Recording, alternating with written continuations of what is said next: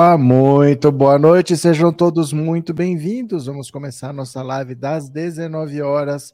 Hoje é sábado, 12 de fevereiro de 2022, último ano da triste era Bolsonaro. E por incrível que pareça, gente, por incrível que pareça, conforme vamos chegando próximos da eleição, nós vamos vendo o quanto Lula enxerga muito à frente de todo mundo dos outros candidatos. Não tem nem comparação o quanto ele consegue enxergar antes, o quanto ele consegue ver problema antes, o quanto ele consegue ver possibilidades antes. Porque veja só, tá todo mundo desesperado para ganhar ponto, porque ninguém tem apoio nesse país a não ser Lula e Bolsonaro, o resto não tem voto. O Ciro Gomes está enroscado com o Sérgio Moro ali com 7, 8%, o Dória está empatado com a margem de erro, está com 2%, e depois nem, nem considera. É Simone Tebet com um, é Rodrigo Pacheco com zero, André Janones, é tudo gente que não vai para lugar nenhum.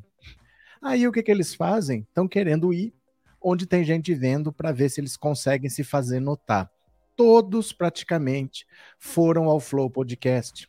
O Dória foi, o Moro foi, o Ciro Gomes foi. Ah, quem mais que foi? Acho que o Cabo da Ciolo foi. Quem você pensar, foi no Flow Podcast. Mas o Lula é mais esperto que todos eles juntos e falou: melhor não. Melhor não. O Monark é um cara complicado. Monark é um cara que gosta de conversar, seja com quem for, fumando maconha.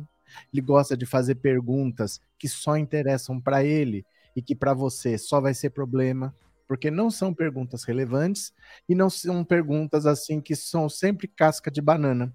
Qualquer coisa que você responda, você vai estar errado. O programa desse, desse Flow Podcast é mais ou menos igual ao do Danilo Gentili. O do Danilo Gentili não é um programa de entrevista, não é um talk show igual era o Jô Soares. É um programa de gracinha, é um programa de fazer piadinha. Então eles levam alguém para rir com a pessoa ou para rir da pessoa, mas nunca para entrevistar, nunca para fazer uma pergunta séria, querendo saber o que a pessoa vai falar. Então, esse tipo de programa que só quer fazer graça, que só quer fazer palhaçada, pode servir para o Sérgio Moro, pode servir para o Ciro Gomes, pode servir para o João Dória, mas não serve para o Lula, que tem mais o que fazer da vida dele. Então, quando surgiu a possibilidade de ir a um programa desses podcasts, ele falou: Eu vou ao Podpah, que são dois rapazes mais sensatos, são dois rapazes mais com perfil de jovem de periferia, não dois playboyzinhos que estão preocupados só em fumar maconha. Eu não vou por aqui, eu vou por ali. Todos foram por aqui e todos estão chamuscados. O Sérgio Moro está tentando explicar o que, que o Kim Kataguiri estava fazendo lá. Ele não pode ficar contra o Kim Kataguiri, porque o MBL é o único apoio que ele tem. Ele não pode ficar contra o Kataguiri, mas também não pode ficar a favor do jeito que ele se comportou. Então o que, que ele faz? Só fica chamuscado. Todos os políticos que foram para lá, atrás de visibilidade, atrás de audiência, todos se queimaram. E o Lula, que está vendo isso muito à frente de todo mundo, falou: não, ali não é o lugar para eu estar, tá, ali não é o lugar que vai me beneficiar, ali é problema. E fez muito bem de não ter ido. A entrevista dele no Podpah já está chegando a 10 milhões de visualizações, 10 milhões, enquanto o Kim Kataguiri está sendo investigado pelo Conselho de Ética, estão pedindo a cassação dele, a federação com o PSB está cada vez mais complicada, porque no Espírito Santo o governador recebeu o Sérgio Moro, mas tem também a Tabata Amaral, que vai no Flow Podcast fica lá conversando, depois posta foto, e ela quer atrapalhar a federação porque ela quer ser prefeita de São Paulo. Tá tudo melando com o PSB, porque não sabe separar o joio do trigo.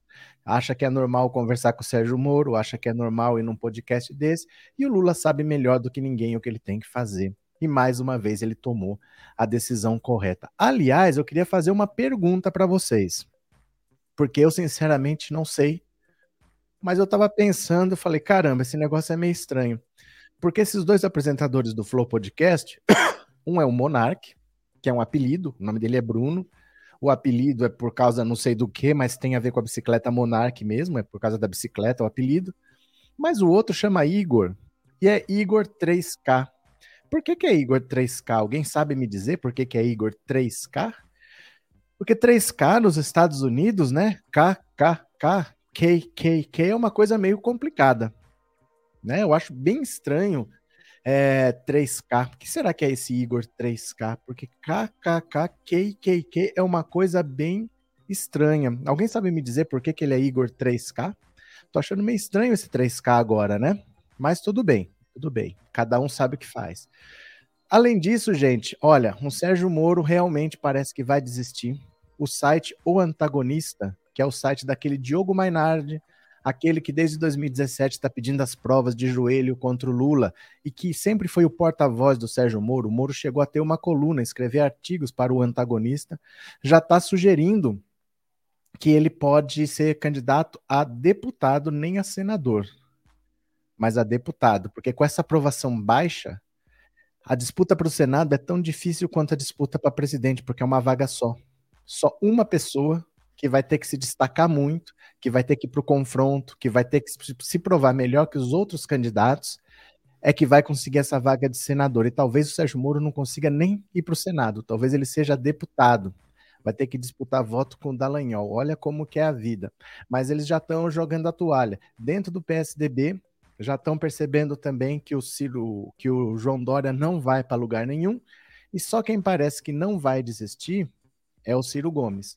Mas ele não vai desistir, quer dizer o seguinte: ele vai continuar em que condições? Com que dinheiro?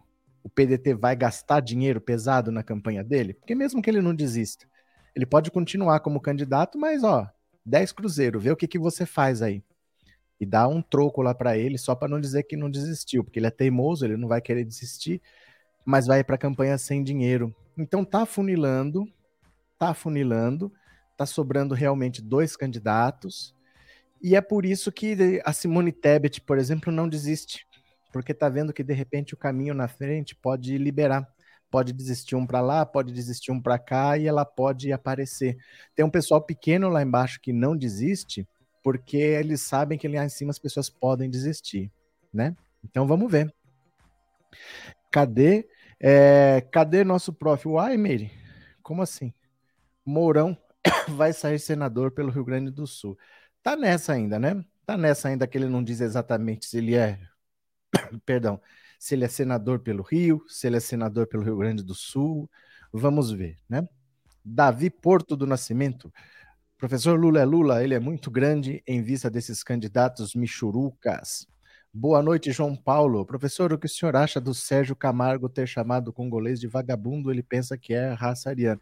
João, essa pergunta não, não merece uma resposta não adianta ter resposta para isso daí. Qualquer coisa que você fale é o óbvio. Eu já falei aqui algumas vezes que quando uma pessoa comete um crime, o que você tem não é ficar dando sua opinião, não tem que fazer vídeo explicando o que, é racismo, por que, que isso é certo, o que, que é errado. Você tem que denunciar as pessoas. E a família dele já entrou na justiça. Acabou.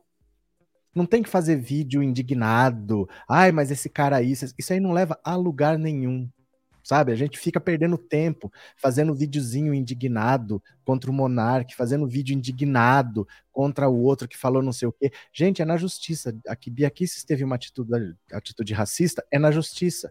O Sérgio Camargo ofendeu o congolês, a família entrou na justiça e acabou. Acabou. Sabe, eu acho que a gente perde realmente muito tempo nesse negócio de ficar, vamos à esquerda, aqui, vamos ficar todo mundo fechadinho, falando mal da deles ali e acho que está mudando o mundo. Eu não perco meu tempo, não. Ou eu vou entrar com uma atitude e vou contar para vocês qual é a atitude. Nesse caso, não precisa, a família já está entrando, né? Mas senão, não, não perco tempo com isso, não. Ficar, ah, ficar, o que eu acho? Que não tem que achar nada. Se ele cometeu o crime, ele tem que responder, ponto final, né? De verdade, assim, eu já tô meio parando com essa história de fazer videozinhos indignados ou explicando por que, que a frase é absurda, porque o racismo. Que eu... Gente, estamos em 2022. Todo mundo sabe, né? É crime, você tem obrigação de saber. Pronto. Tô, tô assim agora. Agora tô assim. É, tu achas que os professores vão ganhar os 32%? Os professores não vão ganhar 32%, Lourdes. Não foi dado aumento de 32% para os professores. Foi dado aumento de 32% para o piso. Quem ganha o piso vai ter aumento de 32%. Quem ganha mais, não. O que aumentou foi o piso, não é o salário dos professores. É diferente. Por exemplo, eu ganho 5 mil reais por mês. Estou dando um exemplo. Ganho 5 mil reais por mês. Aumentou o salário mínimo. O que, que acontece comigo? Nada. Se eu ganhasse um salário mínimo, meu salário teria aumentado, mas eu não ganho um salário mínimo, eu ganho 5 mil reais, eu ganho 3 mil reais. Aumentou o salário mínimo, o que isso quer dizer para mim? Nada. Ele deu aumento para o piso, ele não deu aumento para os professores. O que aumentou foi o piso nacional dos professores. Se você receber o piso, seu salário vai aumentar, mas se você receber o piso. Então não é assim que os professores tiveram esse aumento. Quem teve esse aumento foi o piso, né? É, meio por fora. O que significa isso, Meire? Mas ontem você demonstrou toda a sua indignação. Mas, mas gente, vocês não entendem coisas meio simples. Eu vou explicar. Não tô dizendo. Eu falo para vocês se indignarem, aí você acha que eu tenho que ficar indignado com tudo. Aí se eu não me indignar, aí é porque eu não posso me indignar com nada. Gente, o mundo não é preto e branco, o mundo tem nuances. Eu não vou fazer o que eu fiz ontem todos os dias, né? Eu não vou fazer todos os dias aquilo. Aquilo foi dar um chacoalhão em vocês, para vocês entenderem o que está acontecendo. É para isso. Mas o Bolsonaro ir para a Rússia não é um crime. Então não vou denunciar o Bolsonaro por ir para a Rússia. Se ele quiser ir para a Rússia no meio da guerra, isso não é um crime. Não está escrito na lei assim, ó, ir para a Rússia no meio da guerra nuclear é crime. Não tem como eu denunciar o Bolsonaro por isso. São situações diferentes, né? Mas eu não vou também fazer todo dia isso, né? Vamos entender um pouquinho também. É, tá certíssimo nas minhas redes, tenho dito isso constantemente. Se cancelássemos os bolsos desde o começo, não estaria. Mas não é cancelar não é cancelar, é entrar na justiça e denunciar. É fazer isso aqui, ó. Não é cancelar, é fazer isso aqui, ó. Adriles Jorge.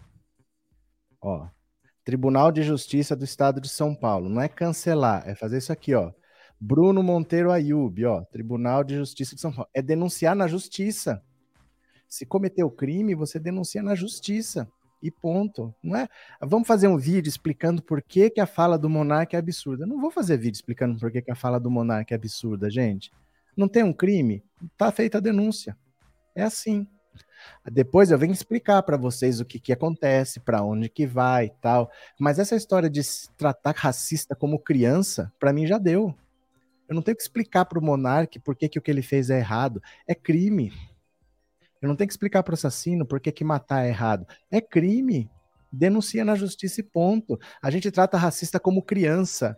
Ai, o que, que, você achou da fala dele? Gente, é crime. Não tem que achar. O que, que eu achei do assassinato? Do... Eu não tenho que achar. É crime. Tem que ser responsabilizado. Ou a viagem para o Bolsonaro pra... não é crime. Não é crime. Não é crime para a Rússia. É uma irresponsabilidade. Daí a minha indignação é uma irresponsabilidade sem sentido, mas não é crime. Eu não posso denunciar o Bolsonaro na justiça porque ele está indo para a Rússia, né? Por mais que seja coisa. São adultos e existe um código penal. Existe um código penal. Você vai lá e denuncia o cara. Esse negócio de fazer vídeo, ah, vou postar no TikTok, gente, de verdade assim, né? De verdade. Cadê? Boa noite, Marli. O Jair vai vender a parte da Petrobras que é de fertilizantes para o Putin. O senhor soube? Não, não soube não soube. E tomem cuidado com essas certezas, viu? Tomem cuidado com essas certezas que vocês têm.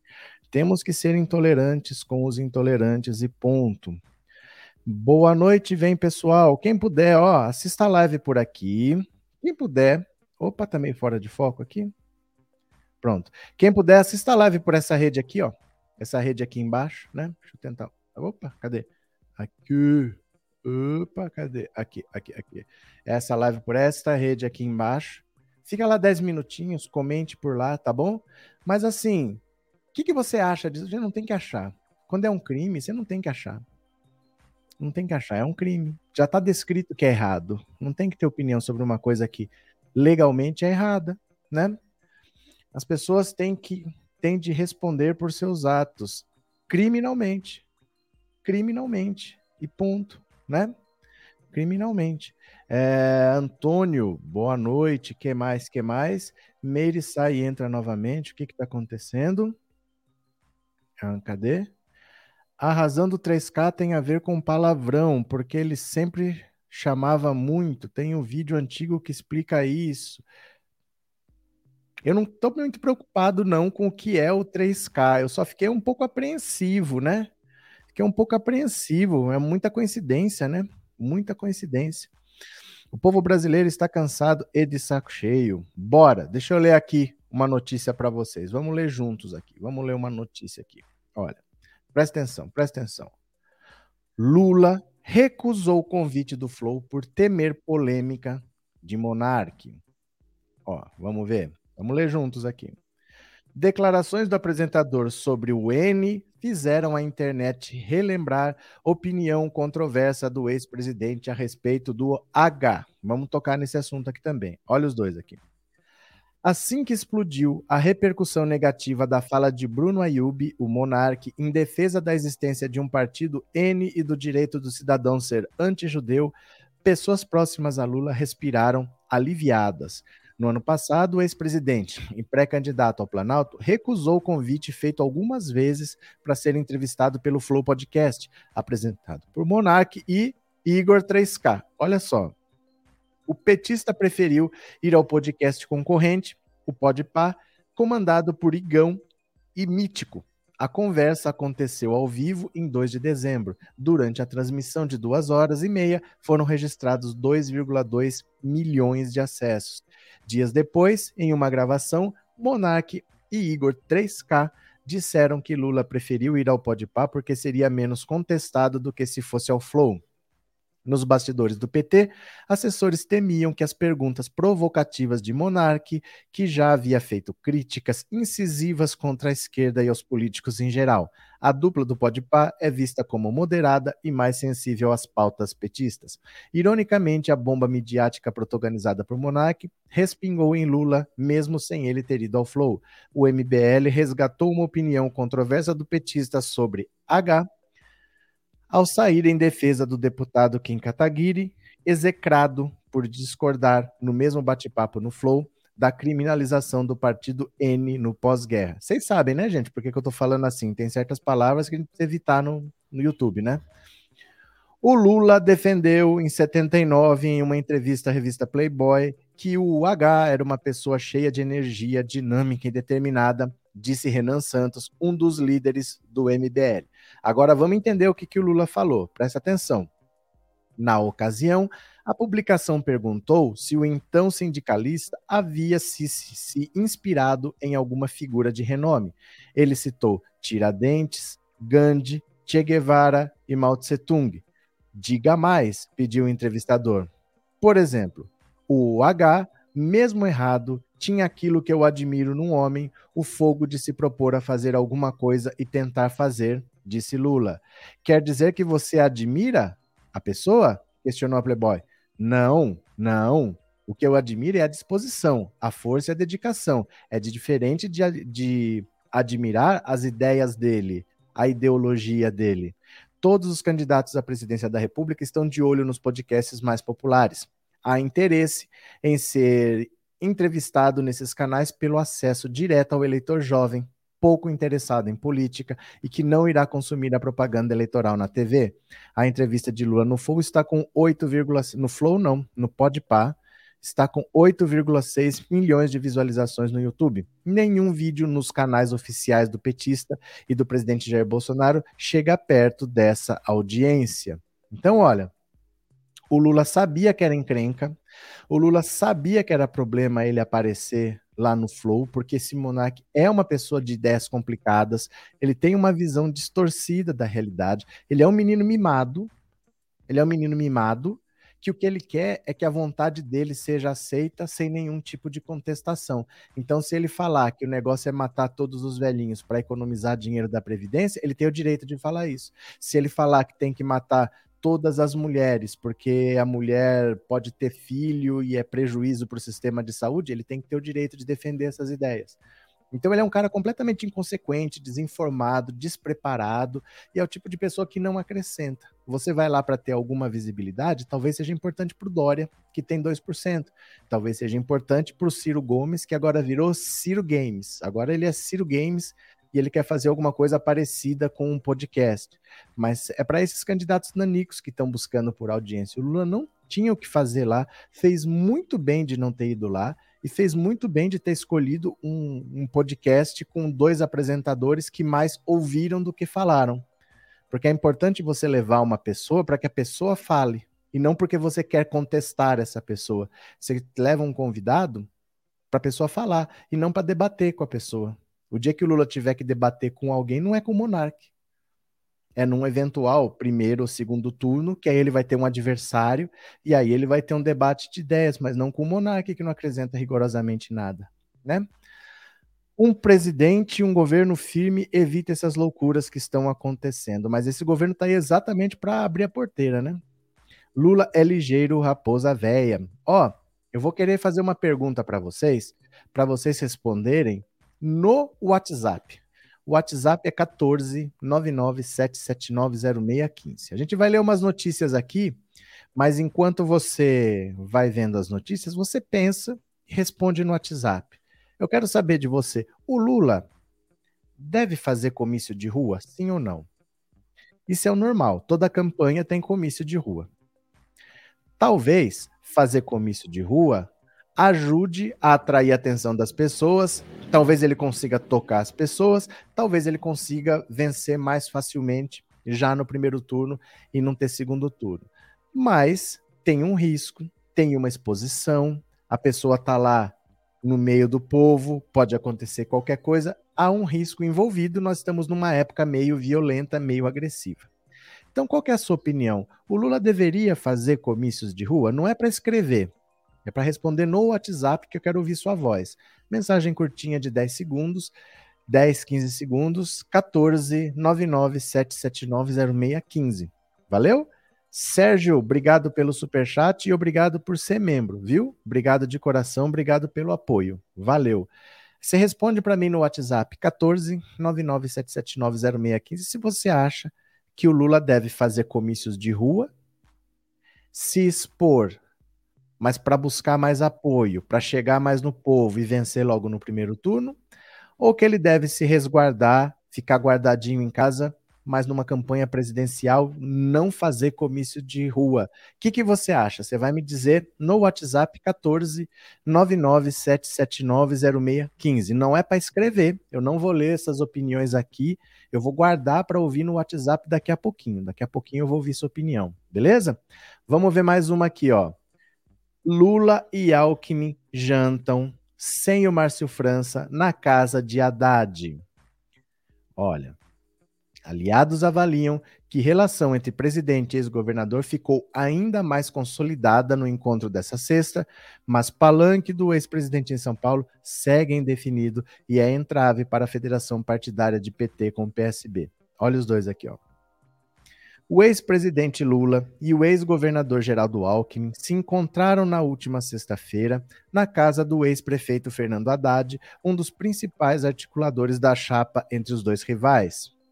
O jantar ocorreu em São Paulo e contou com a presença do ex-deputado federal Gabriel Chalita, além das primeiras-damas Lu Alckmin e Ana Estela Haddad, e de Rosângela Silva, a Janja, companheira de Lula. Segundo relatos de pessoas próximas, o jantar consolidou ainda mais a relação entre o ex-presidente e o ex-governador. Há oito meses da eleição, a chapa é considerada certa no entorno dos dois políticos, mas ainda falta definir o novo partido de Alckmin, que deixou o PSDB no ano passado. As conversas com o PSB, apesar de avançadas, continuam esbarrando na eventual candidatura de Márcio França ao governo de São Paulo. O PT, por sua vez, deseja lançar Haddad, por isso, o encontro dessa sexta-feira foi considerado por algumas pessoas próximas a Lula e Alckmin como um possível sinal de isolamento de França. PSB e PT negociam a formação de uma federação partidária que incluiria ainda o PCdoB e o PV, mas entre os empecilhos centrais se destacam justamente as complicações nos palanques estaduais, como no caso de São Paulo. Uma das alternativas consideradas é a filiação de Alckmin ao PV, o que abriria caminho para o candidato do PSB competir com Haddad na disputa pelo Palácio dos Bandeirantes e Lula ter pelo menos dois palanques em São Paulo. A expectativa dos petistas é anunciar a chapa, perdão, a presidência até março, mês que vem, com o objetivo de facilitar filiações de outros deputados ao eventual partido de Alckmin. Lula e Alckmin se encontraram anteriormente em pelo menos outras três ocasiões, A primeira aparição pública foi em um evento organizado pelo grupo Prerrogativas no final do ano passado. Na ocasião, o ex-tucano afirmou que o momento histórico exigia grandeza política. O ex-presidente, por sua vez, minimizou o fato de ambos terem sido adversários no passado e destacou a importância da união de forças comprometidas com a defesa da democracia. Então, olha, parece que a federação entre PT e PSB não vai mesmo sair. Tá complicado. Tem bastante coisa no meio. O PT não gostou do governador do Espírito Santo ter recebido o Moro, porque Sérgio Moro não é porque é um adversário, mas é o Sérgio Moro. É o cara que prendeu o Lula, é o cara que perseguiu o Lula, é o cara que tirou o Lula da eleição em 2018. O cara vai e recebe, conversa com o Moro, azedou bastante ali. Você tem a situação em São Paulo que o Márcio França ainda não desistiu, ele quer ser candidato ao governo, mesmo tendo pouca chance e mesmo atrapalhando a federação. E o próprio Lula, se ele tiver que optar, ele preferia que o Alckmin fosse o vice dele pelo PSD, porque o PSD é um pouco mais à direita. Deixaria mais claro o que ele quer. O Lula quer mostrar que o governo dele vai ser um governo de centro. Então ele não queria exatamente uma aliança com o PSB, que é um partido já de centro-esquerda. Se ele puder pegar um partido de centro-direito, até de direita, ele até prefere. Então está em aberto ainda, não está fechado. O vice deve ser o Alckmin, mas ele pode ser vice pelo PSD, ele pode ser vice pelo PV. Tem vários partidos que já ofereceram a chapa. Vamos ver o que acontece. Agora, a federação com o PSB tá, tá com cara de que tá difícil de sair, viu? Maria Costa, penso que parte do povo brasileiro não tem noção da grave situação política que o nosso país está enfrentando. Maria, a, ma a maior parte das pessoas acham que é só uma eleição. Não é uma eleição pura e simples. É praticamente um plebiscito em que você está decidindo: vamos ter democracia ou não vamos ter mais democracia? Vamos ser um país democrático, um país inserido no contexto internacional, ou vamos virar uma republiqueta com um tirano que vai mudando as leis para se perpetuar no poder, que vai roubando, que vai protegendo a família da justiça. Vamos virar que tipo de país? Praticamente o que está se deduzindo é isso. Qual vai ser o tamanho do Brasil daqui para frente? Qual vai ser a relevância internacional no Brasil daqui para frente? O Brasil não resiste a dois mandatos de Bolsonaro, né? Mas deixa lá. Lula ganha parado, não precisa de comício. É que assim, Maria, tudo parece que é muito fácil. Tudo parece que é muito fácil, mas as coisas não são tão simples assim, né? As coisas não são tão simples assim, porque o, o povo vai pedir. E o, e o Bolsonaro vai encher o saco. Que negócio de Lula, por que você não sai na rua? Por que, que você tem medo? Por que você não vem? Tem um monte de coisa envolvida, né? Cadê? Cadê? Professor, o Lula poderia fazer igual Edir Macedo, aparecer nas igrejas toda semana sem ir lá pela tela e todos verem. Ele pode fazer qualquer coisa. Vocês que sugerem aí. Vamos ver o que, que vocês acham, né? Esse Márcio França é chato demais, uma pedra no sapato. É porque, assim, ele foi vice do Alckmin. Quando o Alckmin saiu para concorrer à presidência, ele assumiu como governador. Então é isso que ele tem: seis meses como governador de São Paulo, porque era o vice que assumiu. Agora ele acha que ele quer vencer a eleição para governador. Ninguém olha muito para o Márcio França e fala: puxa, como eu queria que ele fosse meu governador. Ainda mais ele sendo do PSB. Né? É difícil você imaginar a população toda de São Paulo votando no Márcio França do PSB para governador. É mais provável que se for votar realmente na esquerda, é muito mais fácil uma esquerda que seja puxada pelo Lula. Então, se o Lula vai ser eleito presidente, é muito mais fácil que alguém do PT, no caso o Haddad, seja eleito governador. Acho difícil a pessoa ter uma opção assim, uma onda Lula vencendo talvez já no primeiro turno, o Haddad rebocado atrás e as pessoas vão optar pela esquerda, mas não o Haddad, eu vou optar pelo Márcio França. É meio difícil de imaginar que isso aconteça, né? Boa noite, Dulce. Bem-vinda. Lula não precisa ir às ruas, ponto final. Não, não é assim, não. Não é assim, não. Lula não precisa ir e ponto final. As coisas precisam ter um pouco mais de reflexão. Você tem que dar alguns motivos aí.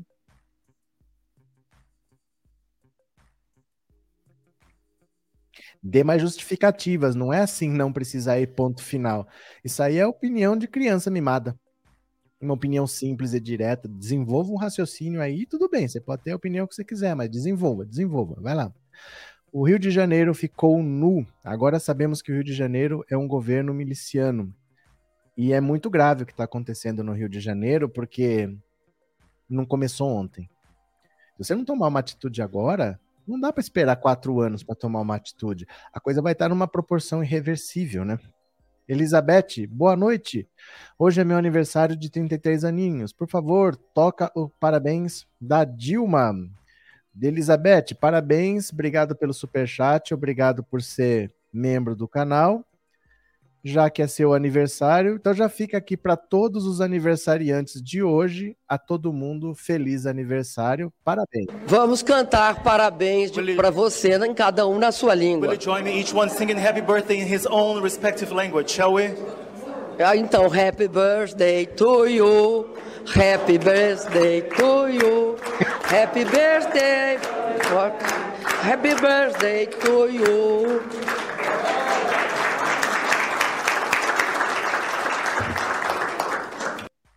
Pronto, feliz aniversário, viu? Tudo de bom para você, parabéns, parabéns. Deixa eu ver quem mais aqui. Vou ler mais outra, outra notícia para vocês, ó. Bora. Compartilhou e fomos. Carla Zambelli se filia ao PL de Bolsonaro para disputar a Câmara. Lá vai Carla Zambelli. Como diria Joyce, a Carla é muito burra. A deputada bolsonarista Carla Zambelli se filiou ao PL de Jair Bolsonaro e disputará a reeleição à Câmara pelo partido. A decisão de Zambelli frustra a expectativa do Republicanos, partido da base do presidente que esperava filiá-la e possivelmente colher os louros de sua boa votação em São Paulo. Zambelli é considerada pelo partido uma puxadora de votos. A deputada, entretanto, fez questão de ir para o PL ter o 22 na frente do seu número e ser vista como um dos soldados do presidente. Olha só. Qual que é a ideia do PL quando filiou o Bolsonaro? O PL não está preocupado com o Bolsonaro em si, porque eles, o PL é um partido do Centrão. Para o Centrão, não importa quem é o presidente, seja quem for o presidente, eles vão grudar. Eles sabem que eles têm votos, eles sabem que não tem como governar sem eles, porque eles são muitos. É importante ter eles para atingir, por exemplo, os 60% que você precisa para aprovar uma PEC. Não dá para você jogar o Centrão fora, você vai precisar do apoio do Centrão. Então eles não ligam para fazer o presidente. O Centrão normalmente não tem candidato próprio. Por que, que eles chamaram o Bolsonaro? Por causa desses caras para levar o Eduardo Bolsonaro, para levar a Carla Zambelli, para levar o Hélio Negão, para levar o Daniel Silveira, para levar a Bia Kicis, para levar esses bolsonaristas todos. Porque estando o Bolsonaro, que ele sabe que vai perder, mas tendo esses deputados trazendo votos para o partido, independente deles, quem são eles, quanto eles são, mas a quantidade de votos que eles trazem é importante porque você tem um certo número de votos que você precisa para eleger, para conseguir uma cadeira. Então, de repente, vamos dizer, eu vou só chutar números. Vamos dizer que você precisa de 200 mil votos para eleger um deputado. 200 mil. Se a Carla Zambelli, por exemplo, tiver 500 mil votos, ela já consegue eleger ela, mais um e mais meio. Se o Eduardo Bolsonaro, por exemplo, tiver um milhão de votos, ele vai eleger cinco, ele mesmo e mais quatro. Então, o que o PL quer são essas pessoas que estão no entorno do bolsonarismo para conseguir trazer votos para o partido que vão garantir mais cadeiras. Não é simplesmente, olha, eu elegi a Carla Zambelli, elegi um deputado. Não é isso. É que com a votação dela, com a votação do Hélio Negão, com a votação do Eduardo, ele vai conseguir eleger outros. E quanto mais você elege, mais dinheiro você recebe. Essa é a expectativa, né? Cadê? É... Boa noite a todos aqui. Boa noite, Dida. Carla Zambelli se elegeu com os votos da Joyce Hasselman. Maria José, isso é outra eleição. Isso é outra eleição. A Joyce Hasselman, por exemplo, ela não tem nem 20% dos votos que ela teve naquela eleição. A Joyce Hasselman teve mais de um milhão de votos. ela não deve ter nem 200 mil nessa eleição. Talvez ela se reeleja, talvez nem isso.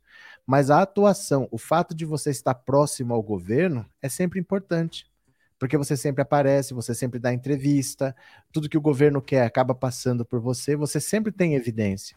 Então não importa muito o que, que aconteceu na última eleição. O que importa é o que você fez nesses quatro anos. E você estando sempre em destaque, sempre estando ali, estar ao lado do presidente é importante para qualquer candidato. Você entendeu? Então é hoje ela é mais importante eleitoralmente do que a Carla Zambelli. Não importa o que aconteceu na última eleição, porque a Carla Zambelli se afastou, caiu meio que no. Perdão, a Joyce Hasselman. A Joyce Hasselman se afastou, meio que caiu no ostracismo, e a Carla Zambelli nessa puxa-saco, puxa-saco, puxa-saco, tá sempre falando besteira, mas tá sempre aparecendo, né? Cadê quem mais? É, tomara que no PL não consiga êxito nos seus planos. Mas, é, mas a lógica está correta. A estratégia deles está correta. Eles estão jogando com as regras. A regra do jogo diz o seguinte, ó. A regra do jogo é o seguinte: eu vou chutar um número. Eu vou chutar um número. Cada estado tem um certo número de cadeiras e tem uma população. Então eu vou chutar um estado fictício. Um estado fictício que tenha um milhão de eleitores e que tenha 10 cadeiras. O estado vai eleger 10 deputados. Então, para você conseguir eleger um deputado, você precisa de 100 mil votos. Se você conseguir 100 mil votos, você tem direito a uma cadeira.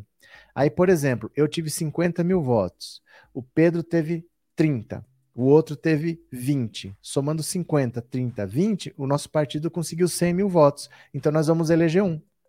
Aí, eu com 50 mil, vou ser eleito, porque o nosso partido conseguiu o suficiente para eleger um, mesmo eu não tendo atingido.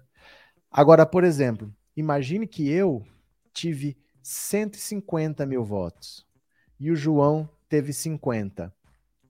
Precisa de 100 mil. Nós conseguimos 200 mil. Somos duas cadeiras. Eu vou com 100, com 150 e ele vai com 50. Imagine que eu tive 210 mil votos e o João teve 12 votos. Não é 12 mil, 12 votos.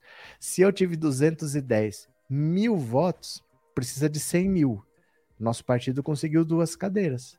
Se eu tenho 210 mil e o João tem 12 votos, o João vai se eleger com 12 votos. No tempo do Enéas, parece loucura, mas no tempo do Enéas, que ele teve uma votação de mais de um milhão de votos, ele conseguiu eleger sozinho seis deputados. O último, que ele era do Prona, né? O último teve 300 e poucos votos só. Ele elegeu uma bancada só com a votação dele. Ele virou líder de bancada. Com só a votação do Enéas, ele elegeu seis. O último teve 300 e poucos votos. E se elegeu. O PO, o Prona só lançou esses candidatos. E a votação do Enéas foi suficiente para eleger todos, mesmo o último tendo 300 e poucos votos. Então é assim que funciona. A estratégia do PL está certo dentro do que é a lei. Né? Ele não está preocupado com o Bolsonaro e nem vai se esforçar para eleger o Bolsonaro. Mas o que ele quer é o entorno do Bolsonaro, porque trazendo votos, você vai eleger mais deputados, e com mais deputados você vai ter mais dinheiro. Né? Cadê? Lula deve subir em todos os palanques para reforçar a candidatura de seus apoiadores de esquerda e fortalecer a Câmara e o Senado. Então você ainda não entendeu o que está acontecendo, Kleber. O Lula não está preocupado em fortalecer a esquerda nesse exato momento. Ele está preocupado em que a esquerda cresça, mas ele está se colocando como um candidato de centro. Ele vai subir em palanque de esquerda, de centro-esquerda, de centro, de centro-direita e até de direita. Ele não é um cara assim, ó, eu sou o candidato da esquerda contra a direita. Não é esse o movimento. O movimento ele quer crescer, ele quer que a esquerda cresça, ele quer ter mais votos, mas ele não é um candidato ou representante da esquerda contra a direita. Ele não está procurando esse antagonismo. O que ele está querendo é ser um candidato de centro, viu? Tem deputados aliados que não querem palanque com Bolsonaro. Zambelli vai morrer abraçada com Bolsonaro. É porque assim, a avaliação do governo só tende a piorar esse ano. Porque a situação econômica é muito ruim. As pessoas não têm dinheiro para fazer supermercado, as pessoas não têm emprego, a gasolina não para de subir, a inflação está explodindo, o desemprego está lá em cima. Então, você estando grudado no presidente, sempre o governo te dá visibilidade. Só que se o governo afunda, você afunda junto. Então é uma aposta arriscada. Ela pode te trazer benefícios, como pode te trazer prejuízos. É uma aposta, mas é uma aposta arriscada, né? Cadê? Espero que o Bozo e sua corja jamais sejam eleitos novamente. É que assim, é... para ser deputado não precisa muita coisa. Não dá para imaginar que a gente vai se livrar do bolsonarismo de uma maneira tão fácil, porque 100 mil votos não é tão difícil. Conseguir 100, 200 mil votos, o Hélio Negão deve se reeleger, por exemplo. Ele mesmo que tenha menos votos, ele deve ter o um mínimo para se eleger. Muitos deles vão se reeleger, né? Ah, por exemplo, o Kim Kataguiri, não sei o que vai acontecer com ele. Está no conselho de ética, vão pedir a cassação dele, mas o conselho de ética é muito corporativo, Provavelmente eles vão arrastar esse caso até o final do ano e não vão caçar, porque eles demoraram quase um ano para caçar a Flor de Lis. A Flor de Lis está presa, mas ó, deu um suador para prender a Flor de Lis, porque eles não caçam. É deputado julgando deputado. Eles nunca são muito rigorosos um com o outro, porque hoje eu estou sendo rigoroso com você, amanhã alguém vai ser rigoroso comigo. Então, entre eles, eles sempre passam pano. Mas ele é um cara que poderia se reeleger, a Tabata Amaral deve se reeleger. Então não é tão difícil se reeleger deputado, né? Não é tão simples assim, ah, vamos nos livrar de todos de uma hora para outra. Dificilmente acontece isso. Ai, ai, ai. Lula é muito inteligente, na hora certa ele sabe o que fazer. Quem mais? É Lula presidente já 2022. Lula ganha no primeiro turno, podem jurar ciristas bolsomínios marrequistas. Certo. Deixa eu pegar mais uma aqui para você. Por falar em Ciro Gomes, por falar em Ciro Gomes, meu Deus do céu. Por falar em Ciro Gomes. Ciro, não dá para votar em Bolsonaro contra o PT e nem em Lula contra o desastre. Ê, Ciro Gomes que não se enxerga. Ele se acha o iluminado, ele se acha a pessoa mais preparada do mundo. Provável candidato à presidência da República, Ciro Gomes esteve em Belo Horizonte nessa sexta para se encontrar com o prefeito Alexandre Calil. Depois, parou para falar com a imprensa e aproveitou a oportunidade para mostrar suas credenciais e criticar Bolsonaro e Lula, líderes nas pesquisas de intenção de voto. Não dá para a gente votar no Bolsonaro para protestar contra o desastre econômico e a corrupção do PT e do Lula. E agora, votar no Lula para protestar contra o desastre que o Bolsonaro representa é preciso ter calma, paciência e, acima de tudo, construir caminhos de diálogo. No mais recente levantamento XP e PESP, Ciro aparece com 8 ao lado de Sérgio Moro. Lula tem 43 e Bolsonaro 25. O PDT e o PSD se acertaram recentemente por uma aliança no Rio de Janeiro. Lá, perdão, viu? Os partidos vão caminhar juntos na campanha para o governo estadual. Pedetistas mineiros almejam repetir a aliança em solo mineiro. Ao tratar do assunto, porém, Ciro fez questão de ressaltar o caráter local do arranjo e outra vez aproveitou para criticar Lula. Fizemos uma aliança no Rio. PDT e PSD se acertaram lá e eu respeito aquilo. Não tem nenhum sentido eu atrapalhar um caminho que vai libertar o Rio de Janeiro do desastre político que se instalou ali. Aliás, com apoio do Lula em todas as eleições. Ninguém pode ver Sérgio Cabral e Crivella sem ver Lula apoiando o desmantelo que aconteceu no Rio de Janeiro. Ciro afirmou que o PDT tem Calil como prioridade em Minas Gerais, mas que depois, mas que pode sim rumar à eleição em chapa própria puro sangue. Apesar disso, afirmou que a conjuntura nacional exige união. Espero muito ir com mais gente, porque a tarefa não é propriamente ganhar a eleição, mas de governar o Brasil. Em meio ao assunto, mais críticas ao líder petista por causa da articulação que fez o PSB ficar neutro na eleição presidencial em 2018 em que pese a expectativa do PDT de ter os socialistas como aliados naquela época. A reviravolta forçou os trabalhistas a emplacarem coligação formada apenas com o Avante. Quando a gente não consegue, faz o que fez na eleição passada. Me cercaram, me cercaram e me cercaram. Na última hora, Lula tirou o tempo de TV do, SB, do PSB destruiu Márcio Lacerda aqui, tirou o tapete da Marília Reis e acabou fortalecendo o Bolsonaro. Fiz o quê? Morri de véspera? Não morro de véspera. Sou um lutador, luto pelo povo brasileiro. A fala foi uma menção à desistência da candidatura do ex-prefeito de BH, Márcio Lacerda, ao governo mineiro. Marília Reis, do PT, saiu de cena em Pernambuco em prol do apoio à reeleição do governador Paulo Câmara, justamente do PSB. Olha, o Ciro só falta falar que o Lula tem que desistir para ele vencer. Quando já, ele já disputou uma eleição sem o Lula e ele não passou dos 12%. É incrível como ele não entende que o Brasil não quer Ciro Gomes presidente. Ele não percebeu ainda, já é a quarta eleição.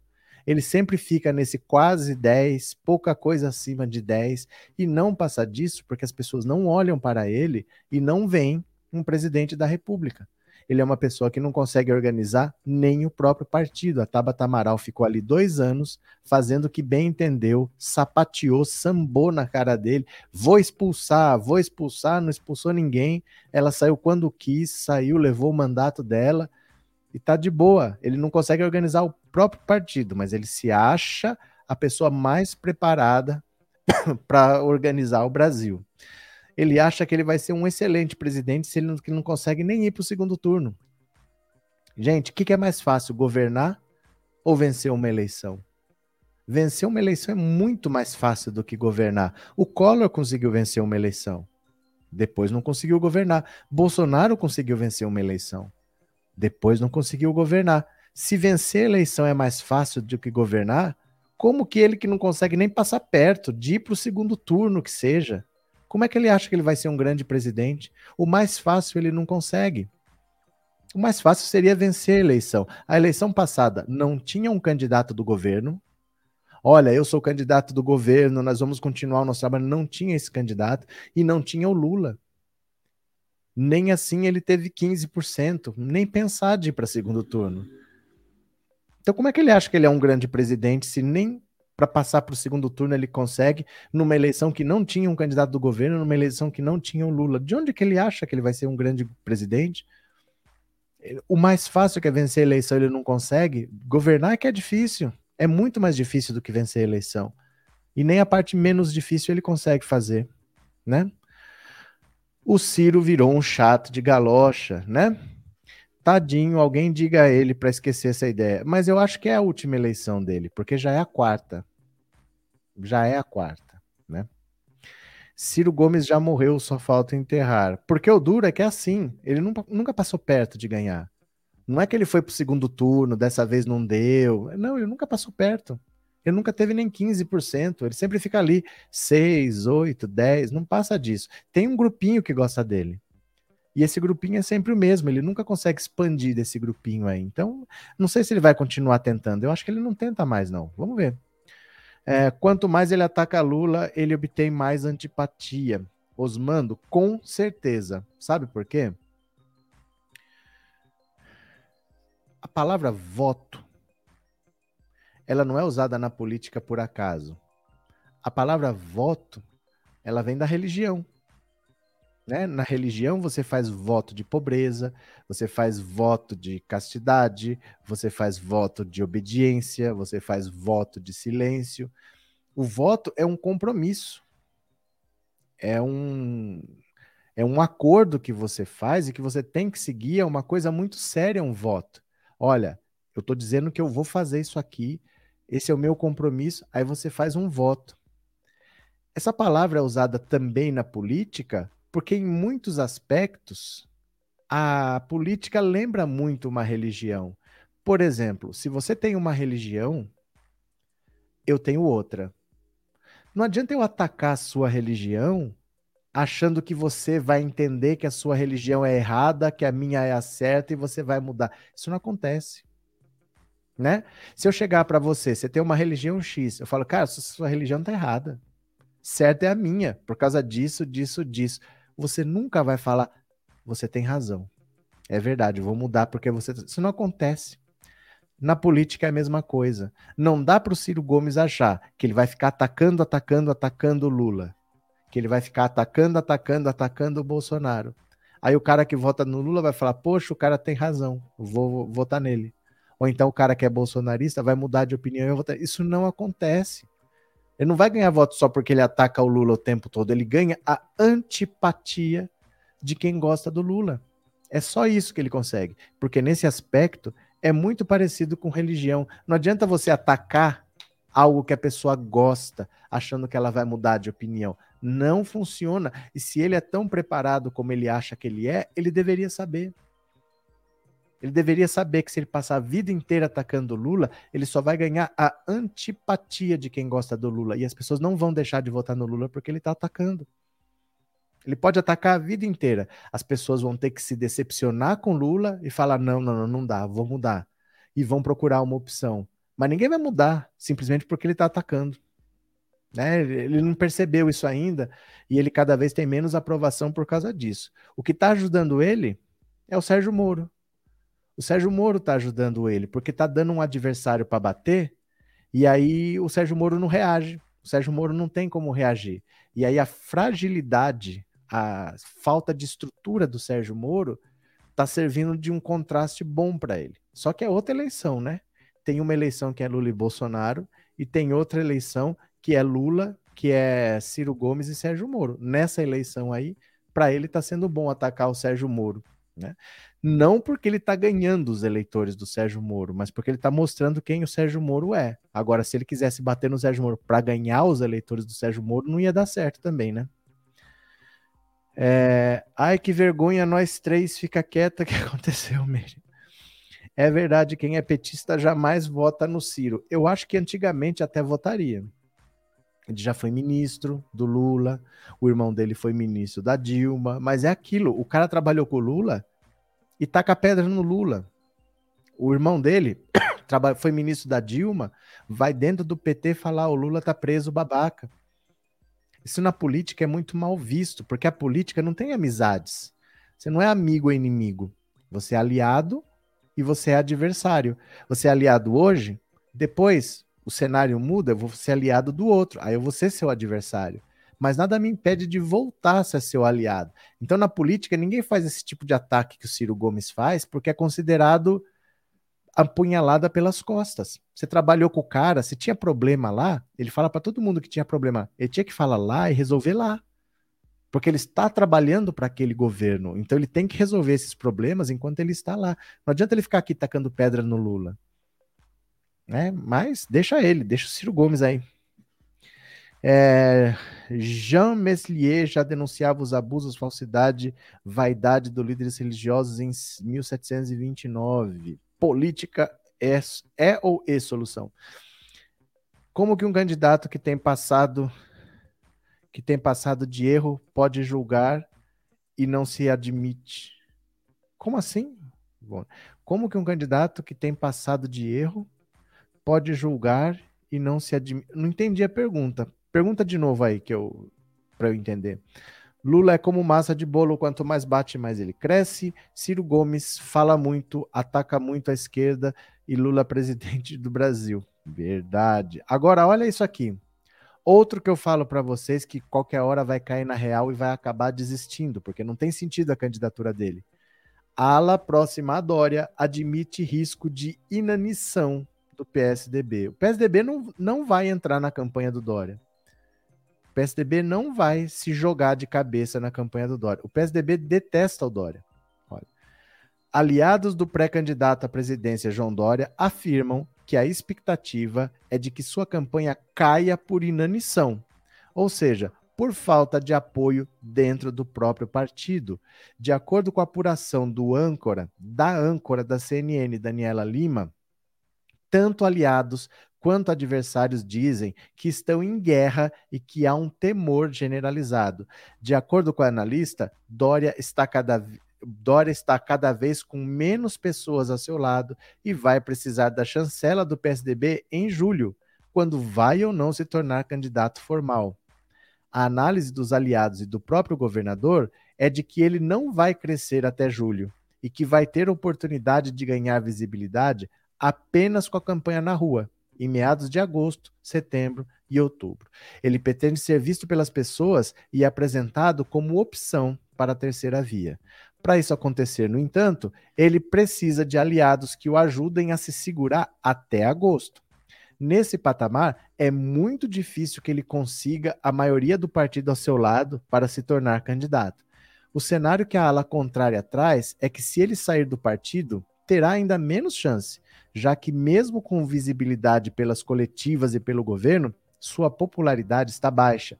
Segundo o analista de política da CNN, Yuri Pita, um prefeito do interior de São Paulo, aliado de Dória, afirma que a imagem pessoal do governador é pior do que a imagem da própria gestão, o que não é comum em mandatos e pode atrapalhar a sua candidatura. A CNN realizará o primeiro debate presidencial em 2022. O confronto entre os candidatos será transmitido ao vivo em 6 de agosto pela TV e por nossas plataformas digitais. Olha, o Dória tem um problema muito sério. Ninguém gosta dele. Ah, o problema, resumindo, é esse. Ninguém gosta dele. O problema dele é pessoal. Ele tem uma imagem muito ruim, uma imagem pessoal muito ruim. Ninguém se identifica com ele. As pessoas acham ele uma pessoa egoísta, uma pessoa fria, uma pessoa que não se importa com ninguém, uma pessoa que não gosta de pobre, uma pessoa que não está preocupada com melhorar nada, que ele quer fazer o que for bom para ele, o que for bom para o partido dele, o que for bom para as empresas dele. Mas ninguém olha para ele assim, poxa, esse cara vai melhorar a minha vida. Então a única esperança que ele tinha é que ele fosse considerado o pai da vacina. Então, essa era a esperança das pessoas falarem: poxa, no meio da pandemia, graças ao Dória, o Brasil se vacinou. Mas olha que interessante: as pessoas reconhecem que ele foi importante para trazer a Coronavac para o Brasil e para ajudar a imunizar a população, mas nem por isso dizem que votariam nele. Apesar de reconhecer o papel que foi importante, isso não faz com que elas votem nele. A rejeição pessoal dele é muito grande. E seis meses antes da eleição, você tem que se desincompatibilizar do cargo. Como a eleição em outubro, 10 menos 6 dá 4. Abril. Então ele tem, ó, 15 dias de fevereiro, mais março, e aí ele vai ter que se afastar. Se ele tem alguma coisa boa da gestão dele, essa coisa tem 45 dias para aparecer. Se não aparecer nesses 45 dias, esquece. Aí vai sobrar para aprovação pessoal dele, que é ridícula. A imagem dele é muito negativa e é pessoal dele, não é por causa da administração. Como que você reverte isso? Isso é praticamente irreversível, né? Ninguém gosta do Dória. Resumindo, ninguém gosta do Dória, né? Não fosse a pandemia, teria privatizado até o Butantan. Eu não sei se tem como privatizar, mas que ele estava sucateando todos os institutos de pesquisa em São Paulo, ele estava, que é bem a cara dele. Não dá para privatizar, abandona. Ele também não ia pôr nenhum centavo lá. Ele teve uma grande oportunidade. A, a pandemia foi uma oportunidade para ele melhorar a imagem dele. Então aí ele investiu, aí ele está tá ampliando o parque de produção de vacinas do Butantan, tudo por causa da pandemia, não tenha dúvida. Ele viu uma oportunidade de ter, de receber os elogios por cuidar das pessoas durante a pandemia. Só que as pessoas reconhecem o trabalho e não votam nele, mesmo assim. Não há essa transferência. É inacreditável isso. As pessoas reconhecem que ele foi importante, reconhecem o que ele fez, mas não votam nele. A rejeição, eu nunca vi uma rejeição tão forte assim. É muito forte a rejeição pessoal. As pessoas não gostam dele, né? O Lula não precisa ir à rua, ele governou o Brasil por oito anos, até eu, que não sou brasileira, concordo que ele fique em casa. Laurinda Barros. Professor, o cara plantou pedra embaixo do viaduto, molhou com água fria os mendigos no inverno. É, mas eu acho que, sabe, o caso do Dória não é por causa das atitudes dele. Por melhor que tenha sido a administração dele, as pessoas não gostam dele. Eu digo isso porque eu moro em São Paulo, eu nunca vi ninguém falar eu gosto do Dória. É um negócio estranhíssimo. Ninguém fala eu gosto do Dória. Tanto é verdade que ele se tornou governador, porque o PSDB vem de 28 anos ininterruptos de governo. Então, provavelmente, quem quer que fosse candidato pelo PSDB ia se eleger, mas mesmo assim, A situação dele não estava fácil, ele grudou no bolsonarismo, fez o tal do Bolsodória, aí ele surfou em duas ondas. Ele pegou a onda do PSDB e pegou a onda do bolsonarismo. Aí ele se elegeu, mas as pessoas não gostam dele. Por melhor que tenha sido a administração dele, pode ter sido a melhor administração dos últimos 850 anos, desde a Guerra do Peloponeso, mas a imagem dele, as pessoas não gostam dele. Ninguém fala, puxa, queria conversar com o Dória. Queria saber o que, que o Dória vai falar. Puxa, que será que ele tem para nós? Você não vê isso, é um negócio, é uma resistência muito forte à imagem dele, aquela cara de snob, aquela esposa dele também que fala que não é para dar uma marmita para mendigo, porque os mendigos vão ter estímulo para ficar na rua, eles não vão querer ser, sabe? É uma gente nojenta, é uma gente, sabe? É uma as pessoas têm uma sensação assim de nojo sabe? De não querer estar tá perto. É um, é um, negócio muito forte. Eu não sei como que ele vai sair desses 2%. Não sei como tem esses 2%, para falar a verdade, né? Eu acho que ele tem 2% por causa da margem de erro. Ele, na verdade, pode ter zero. Como a margem de erro é 2, está dando 2. É capaz de ele ter zero no fundo, viu? Se não gostam dele, por que foi eleito? Acabei de explicar. Acabei de explicar. Creio que dizer que foi por causa do PSDB seja pouco para justificar. Eu não falei só isso. Mas como vocês assim, não, vocês só querem ouvir o que vocês já têm na cabeça? Eu acabei de explicar. Tem o PSDB e tem o Bolsodória. Expliquei dois motivos, mas ninguém é obrigado a aceitar, né? Ninguém é obrigado a aceitar. Agora, eu sou daqui do estado de São Paulo, eu sei do que eu estou falando, não sei de onde você é. Eu também não gosto, acho ele muito arrogante, metido e, além do mais, ajudou muito Bolsonaro no golpe. Ajudou Bolsonaro no golpe? Ajudou Bolsonaro a se eleger? Porque o golpe contra Dilma não tem muito a ver com o Bolsonaro. Ninguém nem sabia quem era o Bolsonaro em 2016. Ninguém levava muito a sério. Bolsonaro, até 2018, ninguém levava muito a sério. Ninguém levava muito a sério. No golpe contra Dilma, ele não tem muita participação de nada, não. Cadê? Hoje, um crente me falou que vai votar no Lula sim, mas que ele tem receio pelo motivo que o PT vai exigir que os pastores façam cerimônia de casamentos gay. Ele tá preocupado por quê? Que ele vai, ele tá querendo casar com alguém? Por que, que as pessoas se preocupam com o que vai acontecer com os outros? Que não tem nada a ver com ela. É uma mania dessa gente se preocupar com a vida dos outros, né? Eu não, eu não entendo isso. Porque ela tá querendo casar com algum gay? por um acaso? Eu não sei por que, que as pessoas se preocupam tanto com a vida dos outros, né? É, professor Bolsonaro já arrumou as malas porque o grande Lula vem aí. Cadê mais? Em 2018, mesmo com a criminalização do PT, Lula encarcerado, ele teria ganhado, agora não vai ser diferente. José, eu vou mostrar para você aqui, ó. vou mostrar para você uma pesquisa de março de 2018. Quando eu falo que o Bolsonaro nem em 2018 ele era muito conhecido, dá uma olhada, olha. Olha como estava em março de 2018. Olha. Em março de 2018, olha os meses aqui, ó. Fevereiro de 2017, setembro de 2017, março de 2018, ó. O Lula tinha 33. Em segundo, sabe quem estava? Em segundo estava branco e nulo com 18. E depois vinha Bolsonaro com 17 e caindo, ó. Bolsonaro que tinha 20 caiu para 17. Nem crescendo estava. O Lula estava aumentando, ó. Tava com 33, em segundo estava branco e nulo, em terceiro estava Bolsonaro. E depois, ó, Marina com 8, Alckmin com 6, não sabe 6, cadê quem mais estava aqui?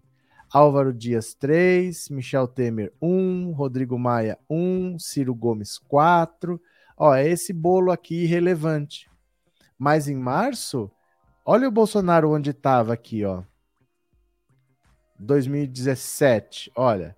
Em fevereiro de 2017, um ano antes, Bolsonaro tinha. Opa, cadê, cadê, cadê? Ó, é essa linha verde aqui. Bolsonaro estava aqui em torno de 10, o máximo que ele conseguiu chegar foi aqui, ó, que deve ser 18. Depois ele deve ser um 19 por aí e ele caiu para 17. Ninguém levava ele muito a sério. ninguém levava ele muito a sério. Ele não era uma pessoa conhecida. Parece que ele sempre foi uma pessoa conhecida, mas não era. Ele não era uma pessoa conhecida, né? Deixa eu só ir abrindo umas notícias aqui, viu? Pera lá. Eu vou ouvir já já a opinião do WhatsApp. Eu quero saber se vocês acham que o Lula deve fazer comícios de rua ou não. Qual é a sua opinião, tá? Agora vai ser diferente. Ninguém entra na mentira mais, não. O Diogo o Diogo Mainardi mora aqui no Brasil, ele morava na Itália. Eu quero que ele cumpra o que prometeu. Ele morava na Itália. Eu não sei se ele mora no Brasil hoje, mas eu acho que não, que ele mora na Itália. Olha o Sérgio Moro. Vê se a situação do Sérgio Moro tá fácil. Olha. Com rejeição até no próprio partido, Moro se vê diante de encruzilhada. Olha só. A vida não está fácil para o candidato Sérgio Moro. Pesquisa da Quest Consultoria divulgada ontem mostrou que a rejeição à candidatura do ex-juiz para a presidência subiu três pontos. A rejeição dele aumentou. Já sua popularidade segue empacada. Segundo a Quest, Moro tem hoje 7% de intenções de voto, nem a metade dos 15 que aliados do Podemos esperavam que ele atingisse em fevereiro. Para piorar, parte da bancada federal do seu partido começa a tentar empurrá-lo para os braços de outra agremiação. O recém-homologado União Brasil já sinalizou que declinará da oferta. Então tem gente do Podemos querendo empurrar ele para União Brasil e União Brasil não quer receber também. Os motivos são os mesmos. O fundo partidário não estica e colocar o dinheiro na campanha de um candidato à presidência significa tirar dinheiro da campanha dos, dos candidatos a deputado federal, por exemplo. No caso do pequeno Podemos, o cobertor já é curto. No caso do Rico União Brasil, a ambição é muita. Caciques querem investir pesado no plano de fazer uma super bancada no Congresso em 2023. Juntos, DEM e PSL, que se fundiram para dar origem à nova sigla, têm hoje 81 deputados. Não há tempo nem recursos a perder com um candidato que não puxa votos. Moro virou um candidato de nicho, restrito a segmentos da classe A e B, moradora dos centros metropolitanos. A parte as inconveniências de ser visto como traidor por bolsonaristas e inimigo por petistas, amarga ainda as consequências de não ter sido talhado para a política. A falta de desenvoltura que demonstra para costurar apoios e defender-se de ataques de adversários é a mesma que deixa evidente quando se arrisca a posar para fotos com um chapéu de vaqueiro na cabeça. Moro tem afirmado que não desistirá da candidatura à presidência para tentar uma vaga no Senado, que, se conquistada, lhe daria direito a foro privilegiado. Alvo de investigação no TCU por sua atuação na consultoria Alvarez e Marçal, ele afirma não precisar de blindagem e nem teme qualquer ação, ainda mais sobre fato inexistente o dia 2 de abril dará uma pista sobre as intenções políticas do ex-juiz. Nessa data, encerra-se o prazo para os candidatos das eleições de 2022 definirem seu domicílio eleitoral. O de Moro, atualmente, é o Paraná, para onde por onde dificilmente ele conseguiria concorrer ao Senado, já que a vaga de candidato do Podemos é de Álvaro Dias, um de seus padrinhos políticos. Se Moro decidir transferir o título de eleitor para São Paulo ou Distrito Federal, estará indicando a possibilidade de deixar a corrida presidencial para concorrer a uma vaga no legislativo, o que tampouco será tarefa fácil, diante do congestionamento de candidatos ao Senado no Distrito Federal e de uma candidatura forte, como promete ser a de Datena em São Paulo. Moro não tem muitas opções. Pode ser, pode não precisar de blindagem, como afirma, mas precisa ganhar a vida como todo mundo, e nada indica que seu próximo emprego vá ser o de presidente da República. Olha, vou mostrar um vídeo para vocês, para vocês verem o Moro arrastando multidões em Teresina. Ele foi andar pelo Nordeste e dá até vergonha de mostrar o que que não vou nem falar muito, vou mostrar para vocês. Olha o Sérgio Moro em Teresina, que coisa patética. Dá uma olhada aqui, ó. Você não escute, tá, Sérgio? Porque na verdade Teresina não é um antro desse pessoal. No, a nossa capital pode continuar filmando, tá? Tô aqui. A nossa capital é a capital que mais rejeita esse nível de fazer política, esse nível de pessoas que invadem espaços que são privados. Não sei quem lhe convidou, com certeza você não foi convidado a estar aqui. E por favor, se retire, tá? Você não é bem-vindo aqui. E Moro, por favor, não discute. Nossa terra não é bolsonarista. Isso só repercute, tá, gente? O nível, o nível que vai ser aqui no nosso estado a campanha. Como ele entrou, não sei, tá? Boa sorte, vai lá.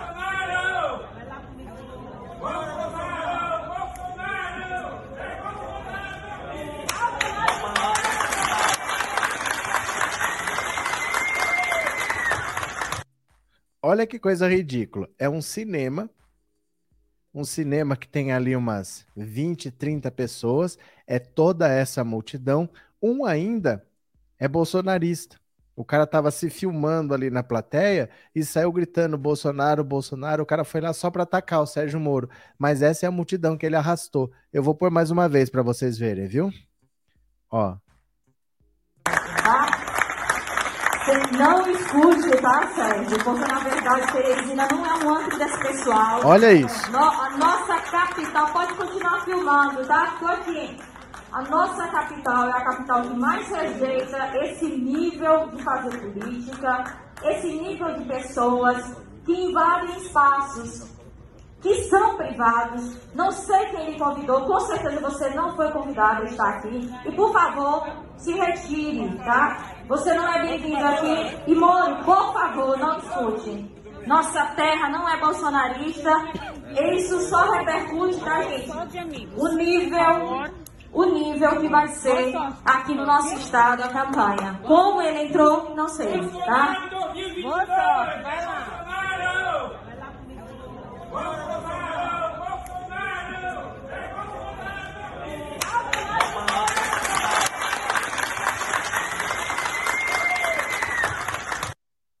E é assim que tem sido a campanha do Sérgio Moro.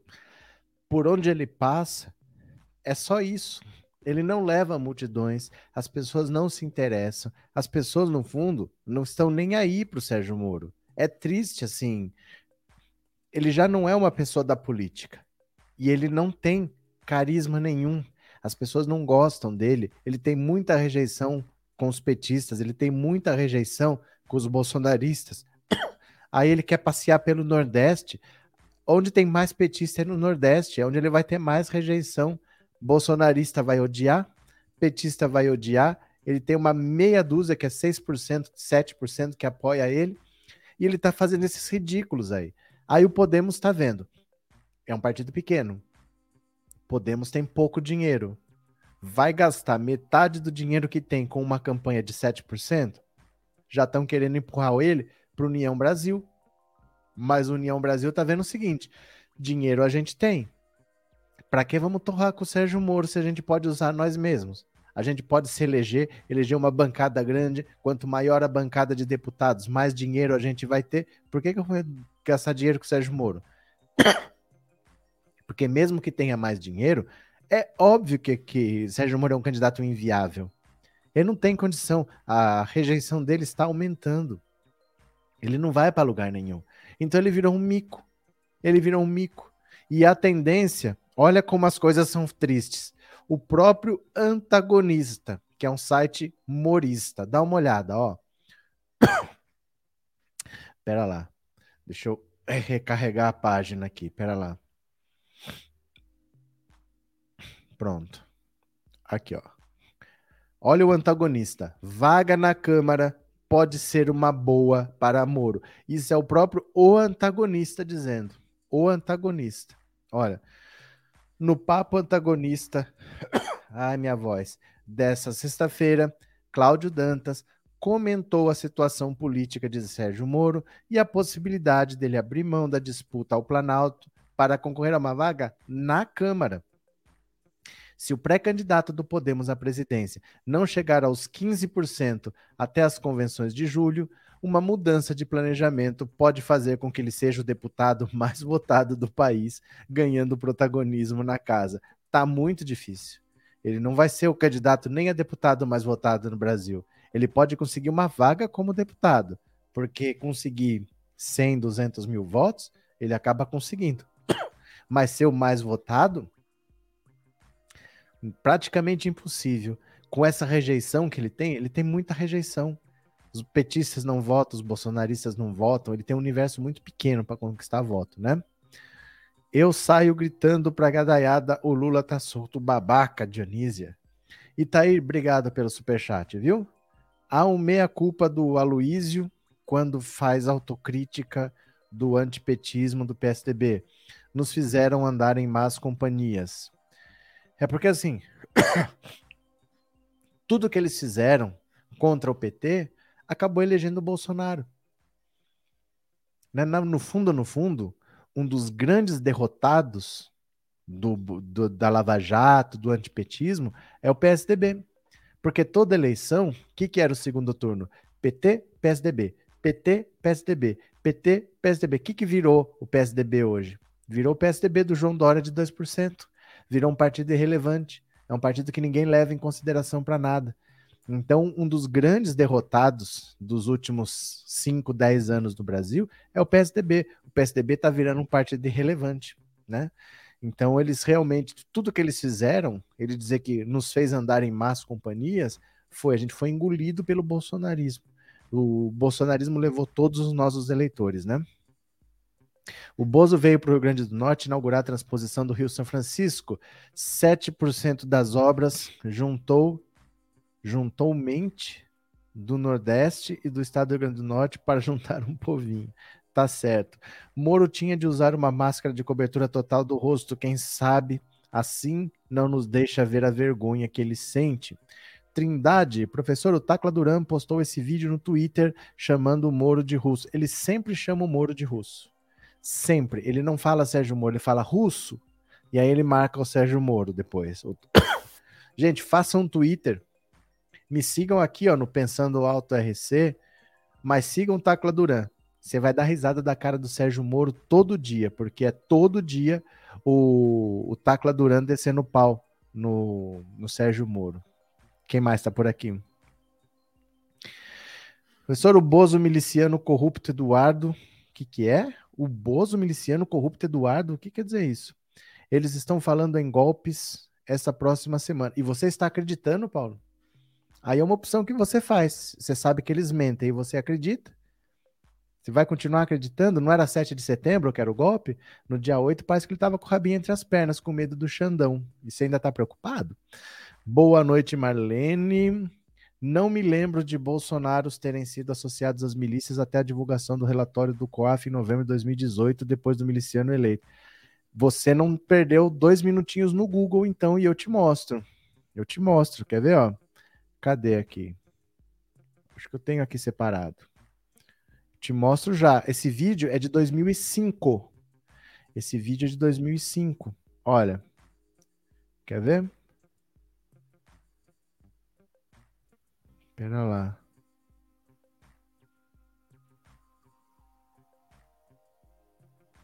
É, não sei por que, que eu, eu tinha esse vídeo, eu tirei, mas eu tenho o link dele aqui. Quer ver, ó? Olha. Deixa eu só. Olha. Dá uma olhada aqui.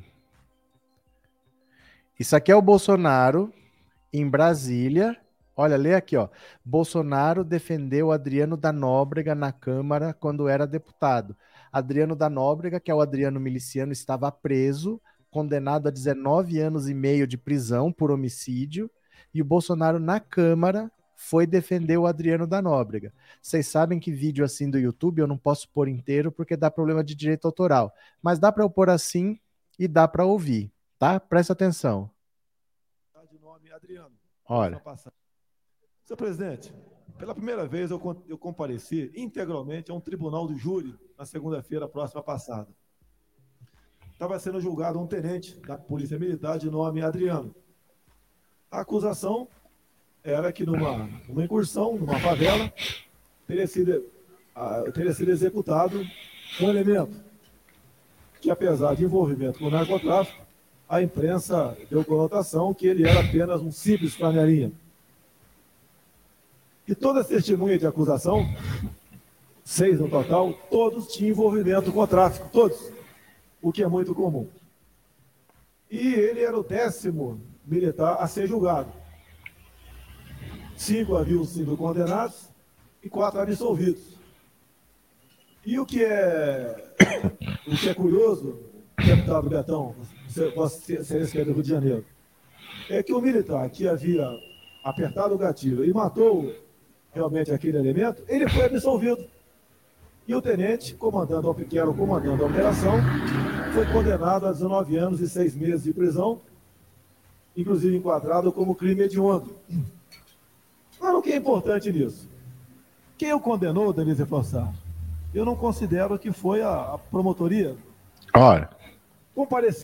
Isso é 2005, 2005, isso é Jair Bolsonaro em Brasília, tentando defender o Adriano da Nóbrega, miliciano, o chefe do escritório do crime, que estava condenado por homicídio, condenado a 19 anos e meio de prisão. E um dos crimes que ele cometeu estão aqui, ó. Deixa eu mostrar aqui para vocês. Deixa eu colocar aqui no Twitter. É o meu tweet fixado. Olha, vocês me seguem no Pensando Auto Insta? Pensando Auto Insta, ó. É um tweet que tá fixado aqui, ó. Ah, pensando Auto Insta, Pensando Auto RC, ó. Deixa eu ampliar aqui um pouquinho. Olha. Queiroz não é apenas o rapaz que deposita cheques. Esse homicídio foi cometido por Queiroz e Adriano da Nóbrega em 2003. Mataram Anderson Rosa de Souza. Aqui o atestado de óbito a declaração do homicídio. Caso aberto a 17 anos, pode render até 20 anos de prisão para Queiroz. Então, olha, você tem aqui, ó, Anderson Rosa de Souza. Aqui embaixo você tem, ó, testemunha Adriano Magalhães da Nóbrega e outra testemunha Fabrício José Carlos de Queiroz homicídio simples. O, que, o Adriano, enquanto ele era policial, três vezes ele ficou preso por homicídio. E três vezes ele foi condenado em primeira instância. Na segunda instância, ele foi absolvido por falta de provas. Todas as testemunhas iam lá e queriam mudar o depoimento, dizer que não era bem assim, e eles desistiam. E aí ele era absolvido por falta de provas. Três vezes ele ficou preso enquanto ele era policial e o Bolsonaro chegou a defender ele em Brasília e chegou a dar a medalha Tiradentes para Adriano de Nóbrega, com o Adriano de Nóbrega preso, foi dar a medalha dentro da cela para ele, isso em 2005. Então essas coisas não são novas, será só ter procurado que achava, viu? O Bolsonaro sempre foi ligado às milícias. Cadê? Povo do Rio sabe, mas não leva a sério ou não se sentem à vontade. Obrigado pelas informações e oportunidade de reflexão. Eu que agradeço, Ivone. Obrigado por ser membro, viu? Cadeia neles, Marcos Manuel. Obrigado por ser membro. Em 64, com 19 anos, Lula já era um torneiro mecânico da Metalúrgica Independência, quando sofreu um acidente de trabalho que lhe amputaria o dedo médio, dedo mínimo na mão direita. De onde saiu isso, Hélio? O que aconteceu? Cadê? Raimundo Miranda, amigo, desde que os Estados Unidos apontem os mísseis para o Palácio do Planalto, tá ok? Só se o Bolsonaro apoiar militarmente. Apoiar militarmente a Rússia? Você tá falando sério? Bolsonaro apoiar militarmente a Rússia? A Rússia que é uma potência nuclear, o Bolsonaro com aqueles caminhão do fumacê que passaram em Brasília vai apoiar militarmente a Rússia? Vocês fazem essas perguntas sério mesmo? O Brasil apoiar militarmente a Rússia? O Brasil não consegue apoiar militarmente nem o, nem a Guiana Francesa aqui, nem a. Sei lá, quem que o Brasil consegue apoiar militarmente? Gente, vocês estão imaginando o Brasil indo por uma guerra ao lado da Rússia para invadir a Ucrânia? A Rússia é uma potência militar, meu cara. Não existe isso, não. A Rússia não precisa do Brasil para nada, né? O Flávio Bolsonaro tá dando entrevista na Globo. Gente, ou vocês estão aqui, né? Professor, e quando ele disse que as milícias da Bahia eram, não era nem milícia, era grupo de extermínio. A frase não era de milícia, era de grupo de extermínio. Os grupos de extermínio da Bahia, se quiserem vir para o Rio de Janeiro, serão muito bem-vindos. Quer ver? Deixa eu pegar aqui, ó.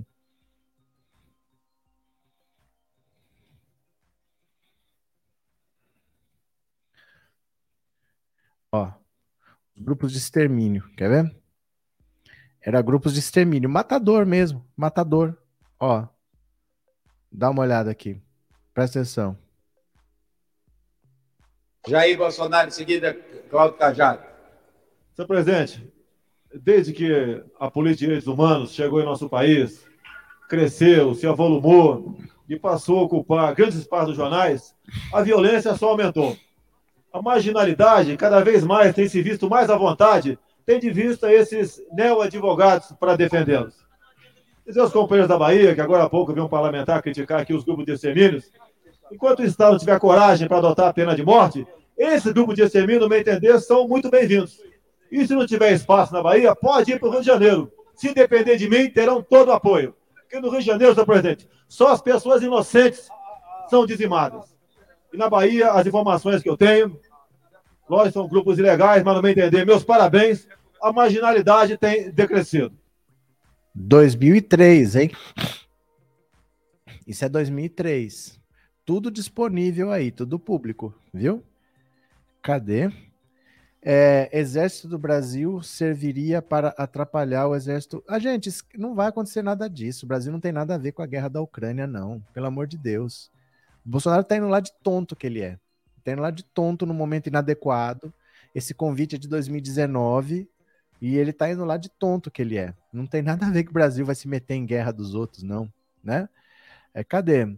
Professor, aqui hoje eu vi um bolsonarista falando que o Lula mandou cortar o dedo. E você gasta seu tempo explicando essas coisas, Hélio? Essa gente não quer saber da verdade. Não adianta. Essa gente não quer saber da verdade. Eles já optaram por não enxergar a verdade. Não perca seu tempo, não, de verdade.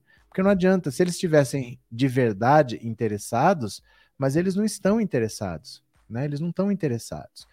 Eles só querem encher o saco, né? Não perca sua, sua, sua saúde com isso, não. Ó, eu vou querer agora ouvir sua opinião.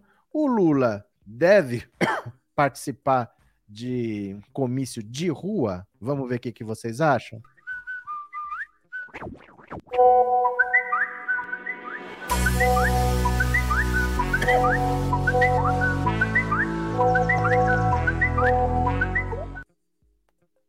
Olha, tá difícil hoje, viu? Essa tosse está demais. Vamos ver se vocês acham que o Lula deveria participar de comício de rua. Vou colocar aqui, olha. Quero ouvir a sua opinião. 14997790615. Vamos ver o que, que você acha. Vamos ver? Olha. Boa noite, é, professor Roberto Cardoso. Oi, boa noite. É, a minha opinião é que o Lula não deve fazer comício de rua. Eu acho muito perigoso. Eu já fui até ameaçado, né? Eu acho perigoso. Obrigado.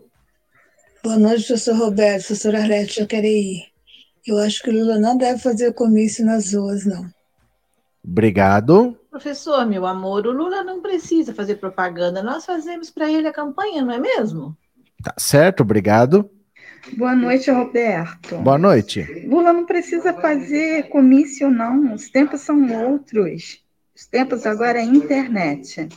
Obrigado. Quem mais? Oi, boa noite. Boa noite. São Paulo. Oi. Não, eu acredito que não, que não deve fazer comício de rua. Obrigada, boa noite.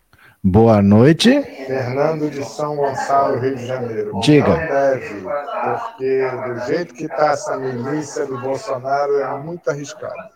Valeu, brigadão. Depende, professor. Eu acho que, no geral, é melhor evitar, não só porque é um risco para ele, mas porque a gente ainda está numa pandemia. Valeu, obrigado. Boa noite, professor. Sou Ana Maria. Acho que Lula não deveria se expor tanto porque ele já está vitorioso. E ainda mais nessa época que até os pastores estão muito tenebrosos. Desde que Bolsonaro assumiu, é muita violência. Obrigado, valeu. Quem mais, ó? Professor, Oi. meu Lulinho em pazinho na cara, no cantinho dele, que tem muito mais futuro, né? De que ele está por enquanto tem a hora certa dele sair, né, professor? Você que sabe. Obrigado pela opinião. Boa noite, professor Roberto Cardoso. Diga. Tudo bem? Tudo o bom. Lula não deve participar de comício de rua. Obrigado. Boa noite, professor. Eu acho que o Lula não deve fazer comício de rua, ele corre um sério risco fazendo comício de rua. Ó, certo, mais um? Professor, eu acho que o Lula deve ir, deve fazer comício sim. Embora eu acredite que ele não precisa, entendeu? Demetrios, um abraço. Outro Demetrios. Boa noite, professor Roberto, Marcos de Brasília. Diga. Então, o Lula não deve subir em palanque devido ao risco da Covid e também dos bolsominions paranoicos que pode ter algum atentado contra ele. Valeu. Obrigado. Boa noite, professor. Meu nome é Donizete de Santa Bárbara do Oeste. Fala, Donizete. Acho que o Lula não deve expor, não, fazer campanha de rua, não.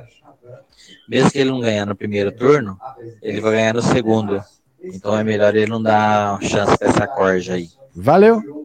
Obrigado. Opa, boa tarde, Roberto Cardoso. Sou o Chico aqui do MS, Mato Grosso do Sul. Eu acho sim que o Lula deveria fazer alguns comícios, sim.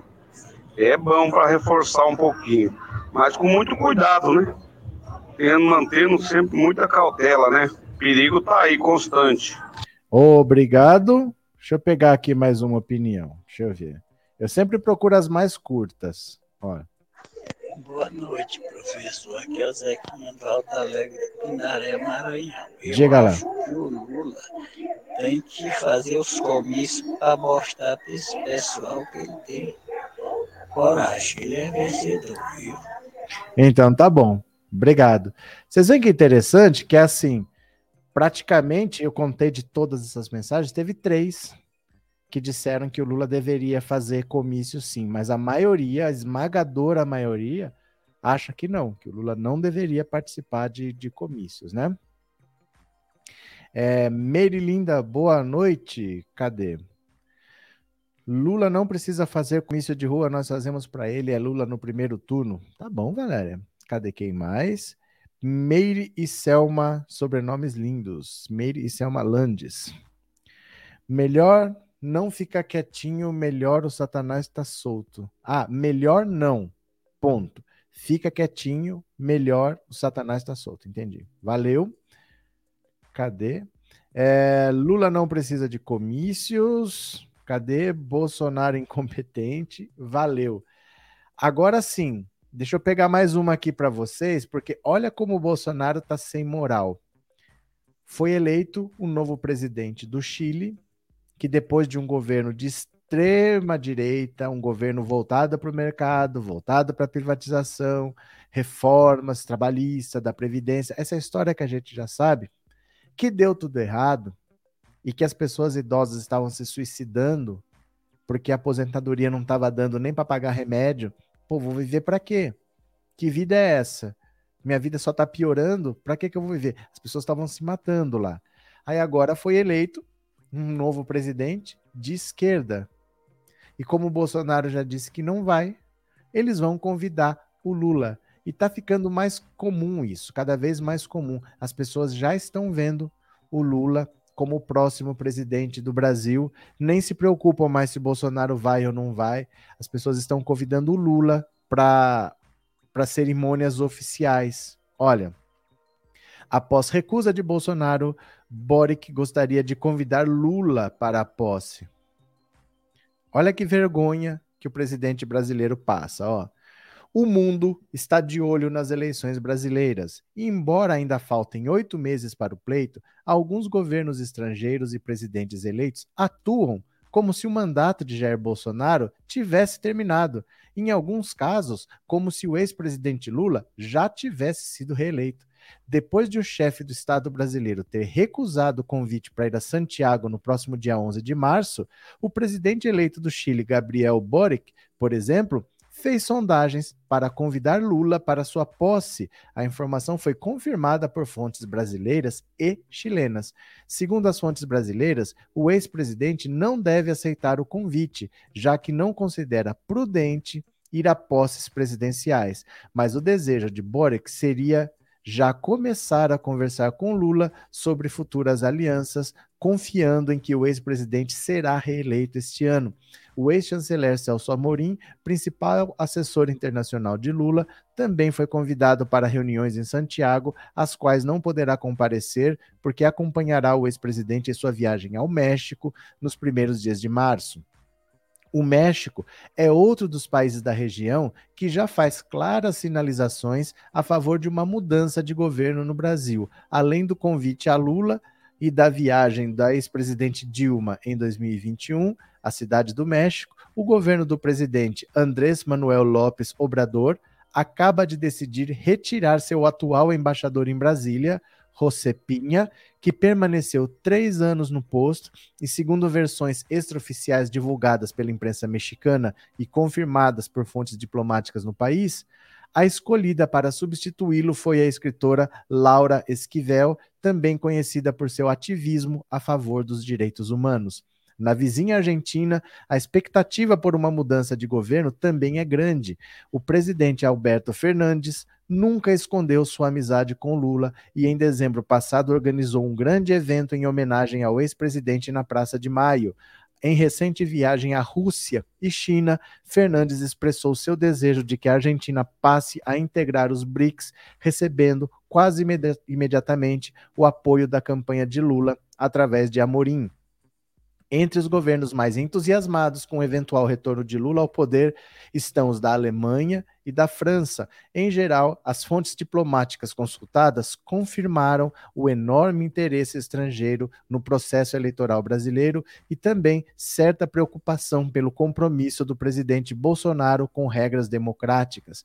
Mas, assim como há governos e presidentes eleitos entusiasmados com a possibilidade do retorno de Lula ao poder, também existem outros que, em conversas informais, admitem que prefeririam a continuidade do governo Bolsonaro. Um desses países na região é a Colômbia, que em maio também elegerá um novo presidente. Em setores de centro e direita do país, o objetivo é impedir a vitória do senador e ex-guerrilheiro Gustavo Petro, que já manifestou sua intenção de propor alianças a um eventual governo de Lula. A oposição venezuelana também acompanha com certo temor a eleição brasileira, já que sabe que um eventual governo Lula buscaria algum mecanismo de diálogo com o governo Maduro e isso enfraqueceria as fragmentadas forças opositoras. O governo interino de Juan Guaidó continua sendo reconhecido como legítimo pelo governo Bolsonaro, isso é uma piada. E sua embaixadora, Maria Tereza Belandria, é, como representante legítima da Venezuela no Brasil. Se Lula retornar ao poder, sabe-se a relação com a Venezuela de Maduro seria reatada. Olha, em geral, as pessoas já sabem que Bolsonaro não será mais presidente da República a partir do ano que vem. As pessoas já tratam o Lula como futuro presidente eleito, porque o quadro está desenhado, o quadro está posto. Bolsonaro tem metade da votação do Lula, está em queda. Lula está na liderança com uma rejeição muito baixa. Só esses dois têm votos para uma eventual eleição. Os outros é muito provável que desistam, porque os partidos não vão querer gastar dinheiro em campanhas que não vão para lugar nenhum. E com dois candidatos, fica meio evidente que não vai ter segundo turno. Né? Se você só tiver dois candidatos claros, se não tiver mais gente de peso para dividir os votos, você vai acabar não tendo segundo turno, né? É, o nosso amigo foi bloqueado aqui e desta vez acho que não volta tá garoto travesso, Maryland. A posse do Lula vai ser a maior da história, ele é muito querido. Cadê? Não vai ser Deus, não vai ser Deus na frente com muita força. O que quer dizer essa frase, Maria Aparecida? Queria morrer bem velhinho só para ver quantas eleições o Ciro vai disputar. Eu acho que deve ser a última. Eu acho que deve ser a última, a não ser que ele troque de partido. Ele já trocou de partido várias vezes, mas eu acho muito difícil que ele continue disputando alguma coisa pelo PDT, porque ele vai sair menor do que ele entrou. Ele vai sair menor do que ele entrou. Se ele teve 12 na outra, nessa ele não vai ter 12. Ele talvez não chegue nem a 10. Então, não sei. Né? Já é a quarta. Já é a quarta. Gente, vamos ver se o Bolsonaro trabalhou? Vamos ver a agenda oficial do presidente da República? Será que esse rapaz tem trabalhado? Vamos ver?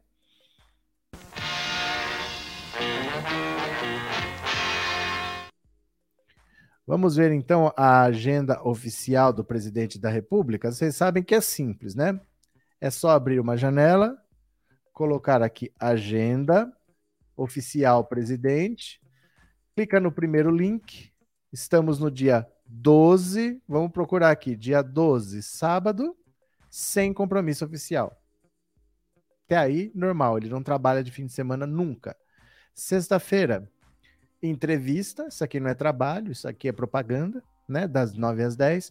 Às 10 horas, conversou com Silas Malafaia, meia horinha, descansou meia horinha que ninguém é de ferro, e aí foi para uma festinha, cerimônia alusiva de contratação de pessoas com deficiência pela Caixa, festinha. Então, por enquanto, ele conversou meia hora com o Malafaia e foi para uma festinha. Do meio-dia, duas horas e meia para almoçar. Conversou com o senador Jorginho Melo, conversou com o Pedro César Souza, que ele conversa todos os dias, conversou com o deputado Gutenberg Reis, conversou com o deputado Reynold Stefanes Júnior, conversou com José Nilson Bispo e conversou com Damares Alves. Acabou. Das duas e meia até as seis, foi isso que ele fez. Um, dois, três, quatro, cinco, seis. Meia hora com cada um, dá três horinhas. E mais meia horinha com o Malafaia. Pronto, foi isso que ele trabalhou. Trabalhou três horas e meia na sexta-feira. É inacreditável, né? É inacreditável que na agenda dele só tem três horas e meia de trabalho. Que ele consiga almoçar, ó, do meio-dia até as duas e meia. Ele tira duas horas e meia de almoço, três horas, todos os dias. É assim que funciona. Inacreditável para mim, viu?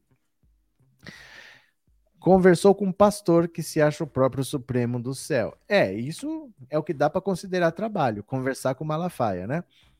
Boa noite, Vicente. Boa noite. Cadê?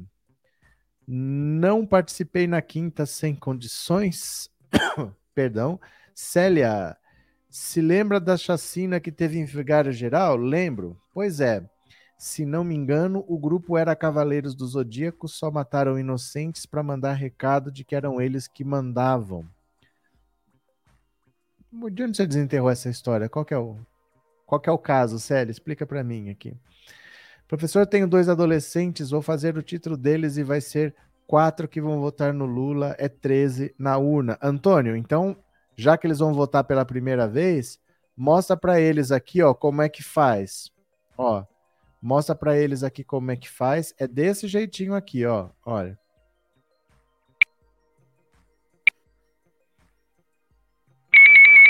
De novo.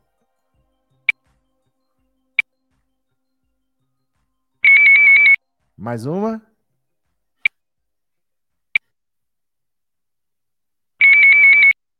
Pronto. Beleza? É assim que tem que fazer. Continuemos, viu? Continuemos agora, porque olha isso aqui. São aquelas coisas que não dá para acreditar, né? Assessor de Bolsonaro culpa Moise pela própria morte e satisfaz racistas. Estamos falando do Sérgio Camargo, né? De tanto usar seu cargo para minimizar o racismo e atacar os movimentos negros, o presidente da Fundação Palmares nem precisaria mais provar sua lealdade a Jair Bolsonaro, mas ele consegue surpreender com declarações que excitam bolsonaristas radicais e revoltam o naco democrático da sociedade, o que, claro, satisfaz ainda mais o chefe. Desta vez, Sérgio Camargo atacou o congolês Moise Kabagambi, espancado, torturado e assassinado a pauladas em um quiosque de praia no Rio de Janeiro após cobrar, cobrar remuneração que lhe era devida. Culpou a vítima por sua própria execução. Moise andava e negociava com pessoas que não prestam em tese, foi um vagabundo morto por vagabundos mais fortes. A cor da pele nada teve a ver com o brutal assassinato. Foram determinantes o modo de vida indigno e o contexto de selvageria no qual vivia e transitava. Vagabundo, em verdade, é o roteirinho bem manjado, preguiçoso e violento que Camargo produziu para tirar uma casquinha do caso e se mostrar ao chefe. Pois, no fundo, esse discurso carregado de ódio e ressentimento que alimenta a guerra cultural da extrema-direita funciona também para garantir a preservação do próprio emprego. Assessores de Bolsonaro como ele, ou o ministro da Saúde, Marcelo Quiroga, sabem que os cargos que ocupam hoje são a chance de suas vidas e, por isso, fazem de tudo para mantê-los, o que é um comportamento, diga-se de passagem, bem comum a pequenas biografias. Assumem com isso um papel útil para a narrativa de Bolsonaro, de que pessoas acima de suspeita concordam com o ponto de vista excludente e preconceituoso dele. Camargo como um jornalista negro que minimiza o racismo, Quiroga como um médico que passa pano para o negacionismo da pandemia de Covid. Você pode perguntar, você pode perguntar: o presidente da Fundação Palmares, instituição criada para promover e proteger a cultura afro-brasileira, não tem o direito de ser ultraconservador? Sim, ele tem. O que não tem é o direito de cometer um crime de difamação ao imputar algo ofensivo à vítima. Mas para entender a questão, Aqui é preciso analisar o timing. Camargo esperou até essa sexta-feira, 18 dias após a execução de Moise, para levantar a polêmica. Sua intervenção foi milimetricamente pensada para excitar eleitores e chocar quem se preocupa com a dignidade humana, gerar mídia, portanto, seguindo a cartilha do governo Bolsonaro. Para os que acreditam que racismo contra negros não existe e, que, e o que há é ficção tosca, racismo reverso contra brancos, a declaração de Sérgio Camargo é um oásis que reforça o preconceito deles reforça que o preconceito deles tem embasamento.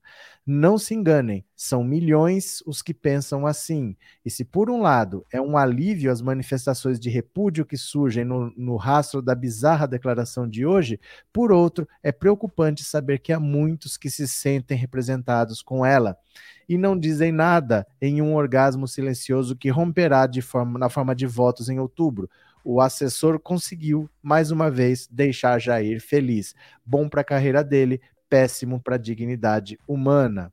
Olha, a família vai processar porque ele cometeu um crime.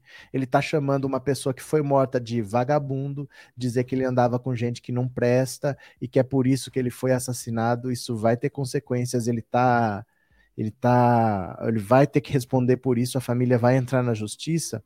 Mas eu quero fazer um comentário com vocês que vocês prestem um pouco de atenção aqui. É importante que vocês prestem um pouco de atenção. Eu vou fazer até o seguinte, ó. Antes, eu vou fazer esse comentário sim, mas eu quero que vocês façam uma coisa. Vocês querem ser bloqueados pelo Sérgio Camargo?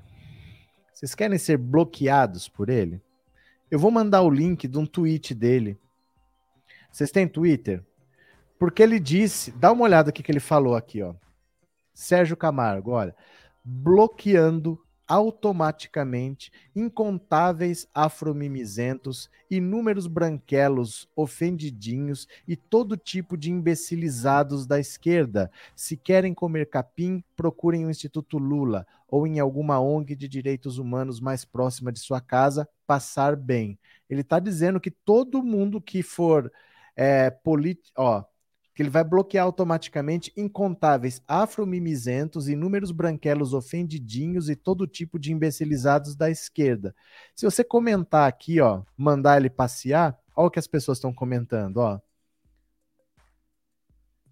Olha o que as pessoas estão comentando. Ele disse que vai bloquear todo mundo. Você quer ser bloqueado pelo Sérgio Camargo? Eu vou mandar o link aqui para vocês, ó. Mandei o link desse tweet dele. Tá aqui, ó. Se você clicar aí, você vai para o link do Sérgio Camargo, comenta lá, dá uma espinafrada nele, que ele está dizendo que vai bloquear todo mundo. Eu nem comentei, porque como ele disse que ia bloquear, se eu comento e ele me bloqueia, aí eu não tinha como mostrar o link para vocês, porque não ia mais aparecer para mim se eu tivesse bloqueado. Então eu nem comentei ainda. Mas esse é o link. Você clica aí, vai lá, comenta se quiser ser bloqueado pelo Sérgio Camargo. Fique à vontade tá? Mas deixa eu dizer para vocês, é interessante porque assim, esses casos de racismo que acontecem todos os dias, tem quem negue, tem quem fale que não tem racismo no Brasil, né? E é interessante você ver no caso do Monarque que coisa de um mês atrás ele estava falando assim: é, é, é crime ter uma opinião racista? É errado ter uma opinião racista? Teve repercussão aqui e ali, muita gente foi contra, mas os patrocínios, um ou outro cancelou, o resto continuou lá. As pessoas não se recusaram mais a ir ao Flow, as pessoas não pediram para os vídeos dela que já estavam lá serem retirados. Quando ele falou de nazismo, caiu o mundo. sendo que é a mesma coisa. O que ele falou a respeito de um e o que ele falou a respeito do outro é a mesma coisa. Mas por que, que a reação é tão diferente? Aí eu queria que vocês pensassem assim comigo. Presta atenção no que eu vou falar. Presta atenção. É...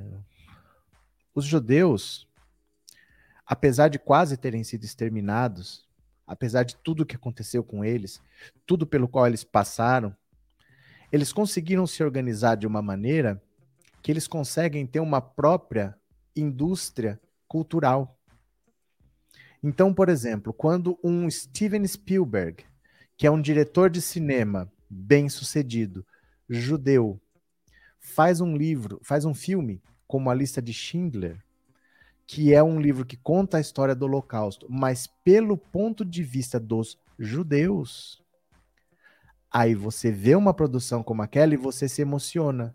Você entende o que eles passaram. Você consegue sentir o que eles sentiram, entre aspas, obviamente, porque você não sente na pele, mas você se emociona com aquela história, porque é um judeu contando a história dos judeus, do ponto de vista judeu. O que, que acontece, por exemplo, com os negros? Você vê, por exemplo, novelas como assim A Moça, em que a história da escravidão é contada do ponto de vista do branco. Você tem o senhor, o senhor, que ele se apaixona pela mucama. Não é que ele estupra a mucama, ele se apaixona pela mucama. Você tem assim a moça que sofre com o sofrimento dos negros e ela briga com o pai que é mau, mas ela é boa, ela é a branca salvadora que quer salvar, que quer o fim daquele sofrimento todo. E a novela é toda é sobre o sofrimento dela, que é branca, e não o dos escravos. A história é contada do ponto de vista dos brancos. Então tem muita gente que diz: ah, no Brasil não tem racismo. Racismo tem é nos Estados Unidos. Nos Estados Unidos, os negros conseguiram se organizar e eles contam a própria história. Então lá, a sociedade americana está acostumada a ver a história do que aconteceu com os negros do ponto de vista dos negros. Então, quando matam aquele. Esqueci o nome dele, o George Floyd, o país para. Quando a polícia mata um George Floyd, o país para porque o país está acostumado a ver a questão dos negros lá do ponto de vista dos negros. E o povo, o mundo está acostumado a ver a história dos judeus também do ponto de vista dos judeus. Mas a gente não vê aqui a história dos negros contada pelos negros, a gente vê do ponto de vista dos brancos. Por isso Bolsonaro é contra a cultura. Por isso que ele coloca o Mário Frias lá. Por isso que ele coloca a Regina Duarte antes do Mário Frias. Por isso que ele quer mudar o currículo das escolas. Por isso que ele é contra as artes. Porque o que nos emociona, ele quer controlar. Para que você nunca veja a história contada pelo ponto de vista de quem sofreu. Você só vai ter o ponto de vista que interessa a eles que é o ponto de vista de quem se beneficiou. Tem gente que acha que a escravidão foi boa. Ah, isso aí era da época mesmo. Isso aí era o pensamento da época. Nós não podemos julgar com, com a nossa mente de hoje, com o olhar de hoje, porque naquela época era assim mesmo. As pessoas naturalizam. Mas elas não naturalizam o Holocausto para falar, não, mas é, o, o nazismo era o pensamento da época, então tudo bem. Elas não fazem isso mas fazem com a escravidão, porque a história dos negros aqui no Brasil, principalmente, ao redor do mundo, com exceção dos Estados Unidos, ela é contada sempre do ponto de vista do branco. E é por isso que o Bolsonaro quer tanto controlar a cultura, por isso que ele demoniza a Lei Rouanet, por isso que ele é contra manifestações culturais, por isso que ele bota uma pessoa incompetente como a Regina Duarte lá, por isso que coloca uma pessoa incompetente como o Mário Frias lá, porque ele sabe que é importante isso é, é, é a cultura dominante. A cultura leva você a entender o drama que a pessoa sente, porque a cultura te emociona. Então o brasileiro ele vê um filme sobre o Holocausto e ele chora e ele se emociona. Mas ele vê um, um caso como do Moise Kabagambi assassinado. Ah, não, isso aí não tem nada a ver com a cor da pele, não. Isso aí é um vagabundo que foi assassinado por outro vagabundo e deixa para lá. E essas pessoas, como esse Sérgio Camargo, servem a esse propósito, de sempre contar a história do ponto de vista do opressor e nunca do oprimido. E é assim que eles mantêm os próprios privilégios. É assim que o Sérgio Camargo mantém o próprio emprego. É assim que o Bolsonaro quer continuar na presidência da República, sempre protegido por essa casta que nunca vai dividir renda, que nunca vai acabar com a desigualdade, porque eles estão sempre do lado que está se beneficiando. Era isso que eu queria falar. Viu? Cadê? E na escravizaura que colocaram a atriz branca. Mas é, porque é para contar a história do ponto de vista do branco. Quem sofre não são os escravos, quem sofre é, é a branca. Quem sofre é sempre alguém branco que está preocupado com o sofrimento dos outros e que luta contra a escravidão. Sempre tem um branco salvador. Sempre, todas as histórias de escravidão no Brasil, a figura central é um branco salvador que é contra a escravidão. A história não é contada do ponto de vista de quem sofre. Não é, não se mostram os estupros, os assassinatos, os esquartejamentos, as torturas. Tudo é glamorizado, né? Brasil é a periferia do capitalismo, Estados Unidos o centro. e a população de centenas de tribos indígenas brasileiras que foi dizimada ao longo dos séculos. O que, que tem?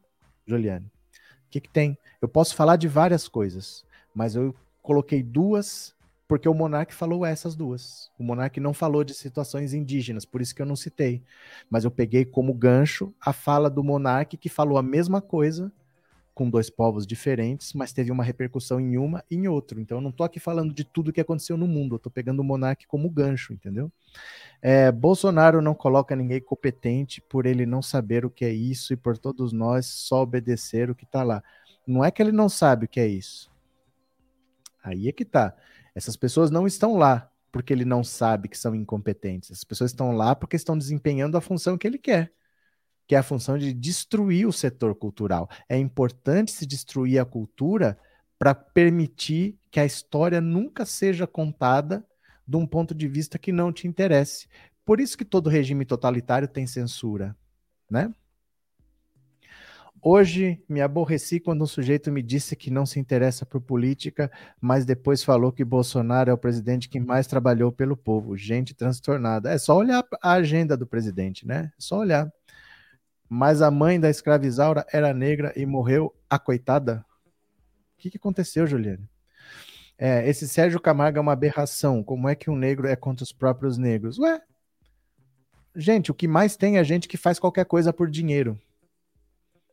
O que mais tem é gente que faz qualquer coisa por dinheiro. Ou você acha que tudo bem o, o Queiroga ser contra a medicina como ele é. Ele é um médico contra a medicina, mas ninguém fala como pode um branco ser contra os brancos. É que quando é o negro, o negro não tem o direito de errar. O negro sempre vai falar: olha o que o negro está fazendo. É sempre assim é que as pessoas apontam o dedo. Mas o Marcelo Quiroga é um médico contra a medicina e ninguém, ninguém fala nisso. Olha o que, que um branco está fazendo. Né? É, exatamente, só coloca capacho. Cadê que mais?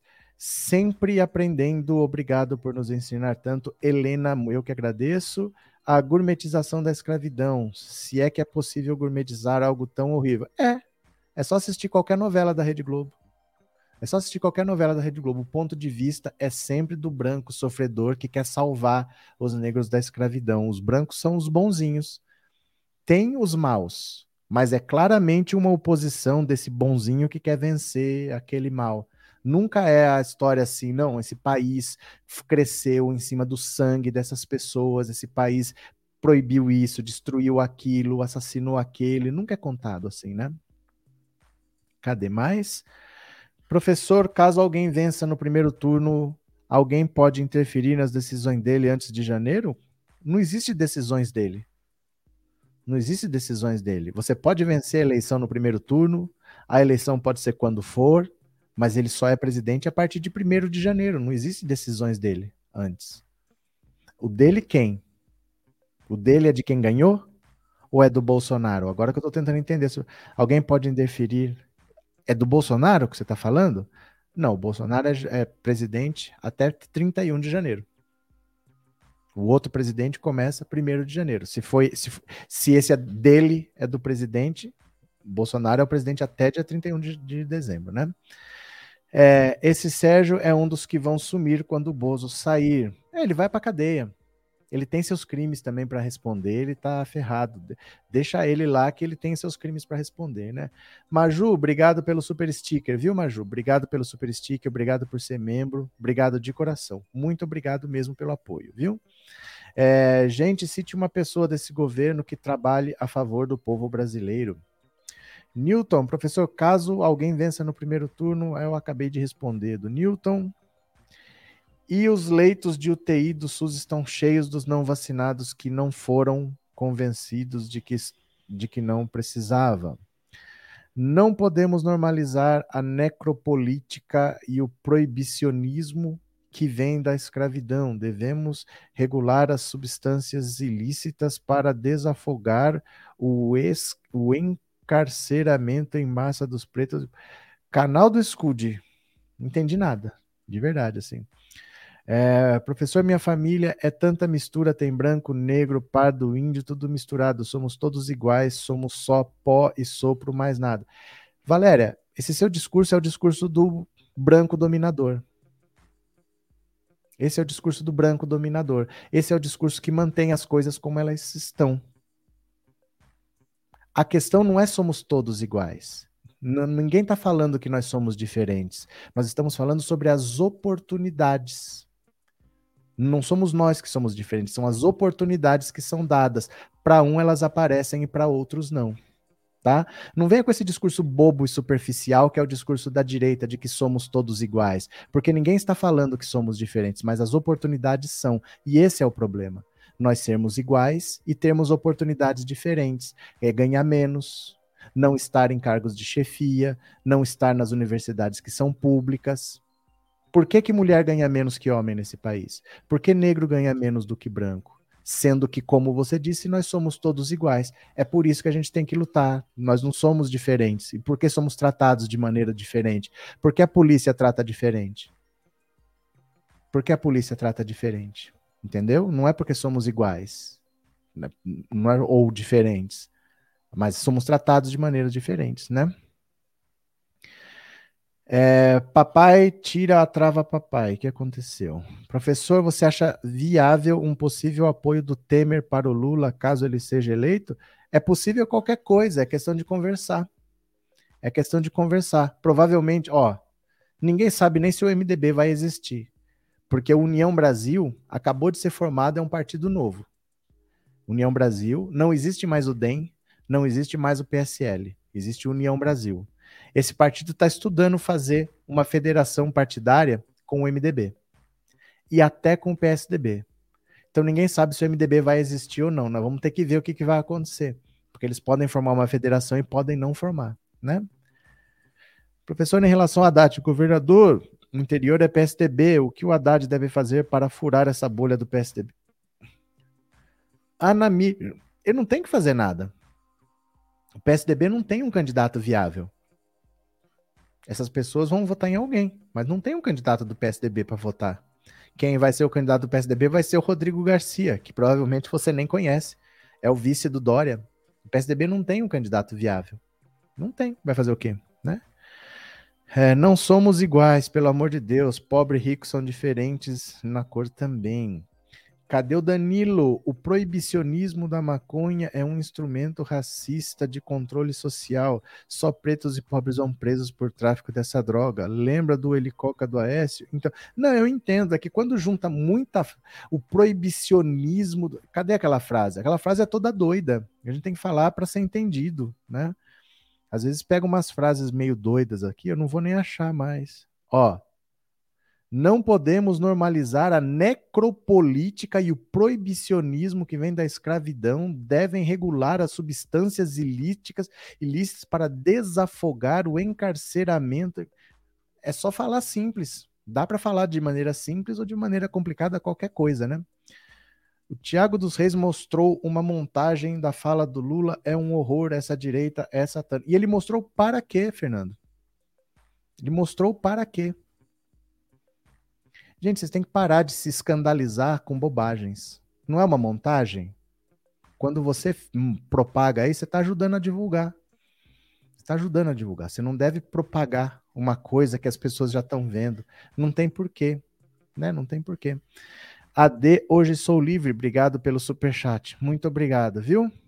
Lula presidente, meu querido presidente. Tá certo. Deixa eu ler agora aqui, ó, as mensagens do Pix. As mensagens do Pix. Deixa eu pegar aqui, ó. Cadê? Vídeo, vídeo. Pronto. Cadê as mensagens do Pix? Vamos ver.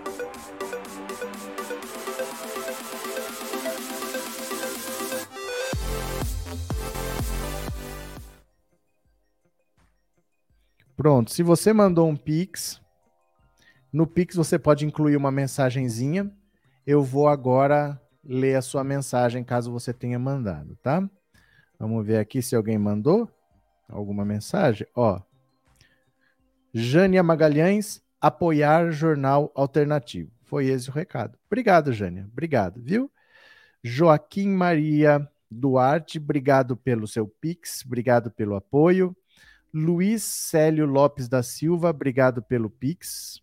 Marcos Manuel Rosa Santos, cadeia neles. Valeu, obrigado, Mar é, Marcos Manuel. Maria José do Nascimento, Lula não deve se arriscar, milícias e assassinos profissionais estão armados, aguardam, não à toa desafiam Lula a sair. Obrigado, Maria José. Obrigado, viu, pelo seu pix e Rosângela Gomes Soares, professor Roberto, leia meu comentário no chat. Eu só leio o Pix no final, gente. Não adianta mandar comentário pelo Pix pedindo alguma coisa, porque eu só leio a hora que acabou, tá? Mas assim, Rosângela, é, não adianta você falar leia meu comentário, porque eu leio todos os comentários que eu posso. Eu duvido que você vá a um canal que leia tantos comentários como eu leio. Eu não leio só comentário pago, eu não leio só comentário de membro, eu leio tudo, mas não dá para ler todos. Não dá para ler todos, eu leio todos que eu posso, mas eu sou um, vocês são dois mil, né? Eu leio muitos comentários, mas não dá para ler todos, então vai ter comentário que eu não vou ler, né? Infelizmente, não dá para ler todos, viu? Valéria, professor, somos todos iguais perante a Deus. Agora as classes sociais são diferentes mesmo. É como na música do Tim Maia: uns nascem para sorrir enquanto o outro chora. A questão não é essa de somos iguais perante a Deus. Não importa isso. Isso não importa. As oportunidades têm que ser iguais, porque é o que a lei diz. Há uma lei que diz que todos são iguais perante a lei.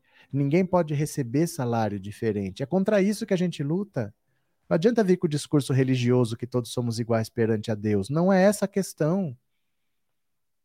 A questão é que a pessoa não pode ser tratada diferente pela polícia.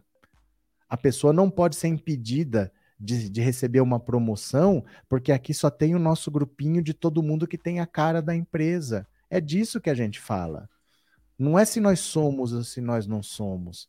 A questão é que a lei diz que as oportunidades não podem ser diferentes. Eu não posso pagar um salário mais alto só porque, ai, ele é bonito, ele é loiro de olho azul. Ele não pode ganhar mais por causa disso. Se as pessoas desempenham a mesma função, tem que receber a mesma coisa, tem que ter as mesmas oportunidades. É contra isso que a gente luta. E eu quero que você vá numa empresa. Ó, faz o seguinte: eu não sei que cidade você mora. Vá para um bairro de classe média alta da sua cidade Vá para um bairro de classe média alta da sua cidade, fique na frente de um prédio. Fique 15 minutos ali. Olhe a cor do morador e olhe a cor do porteiro. É só isso que você tem que entender.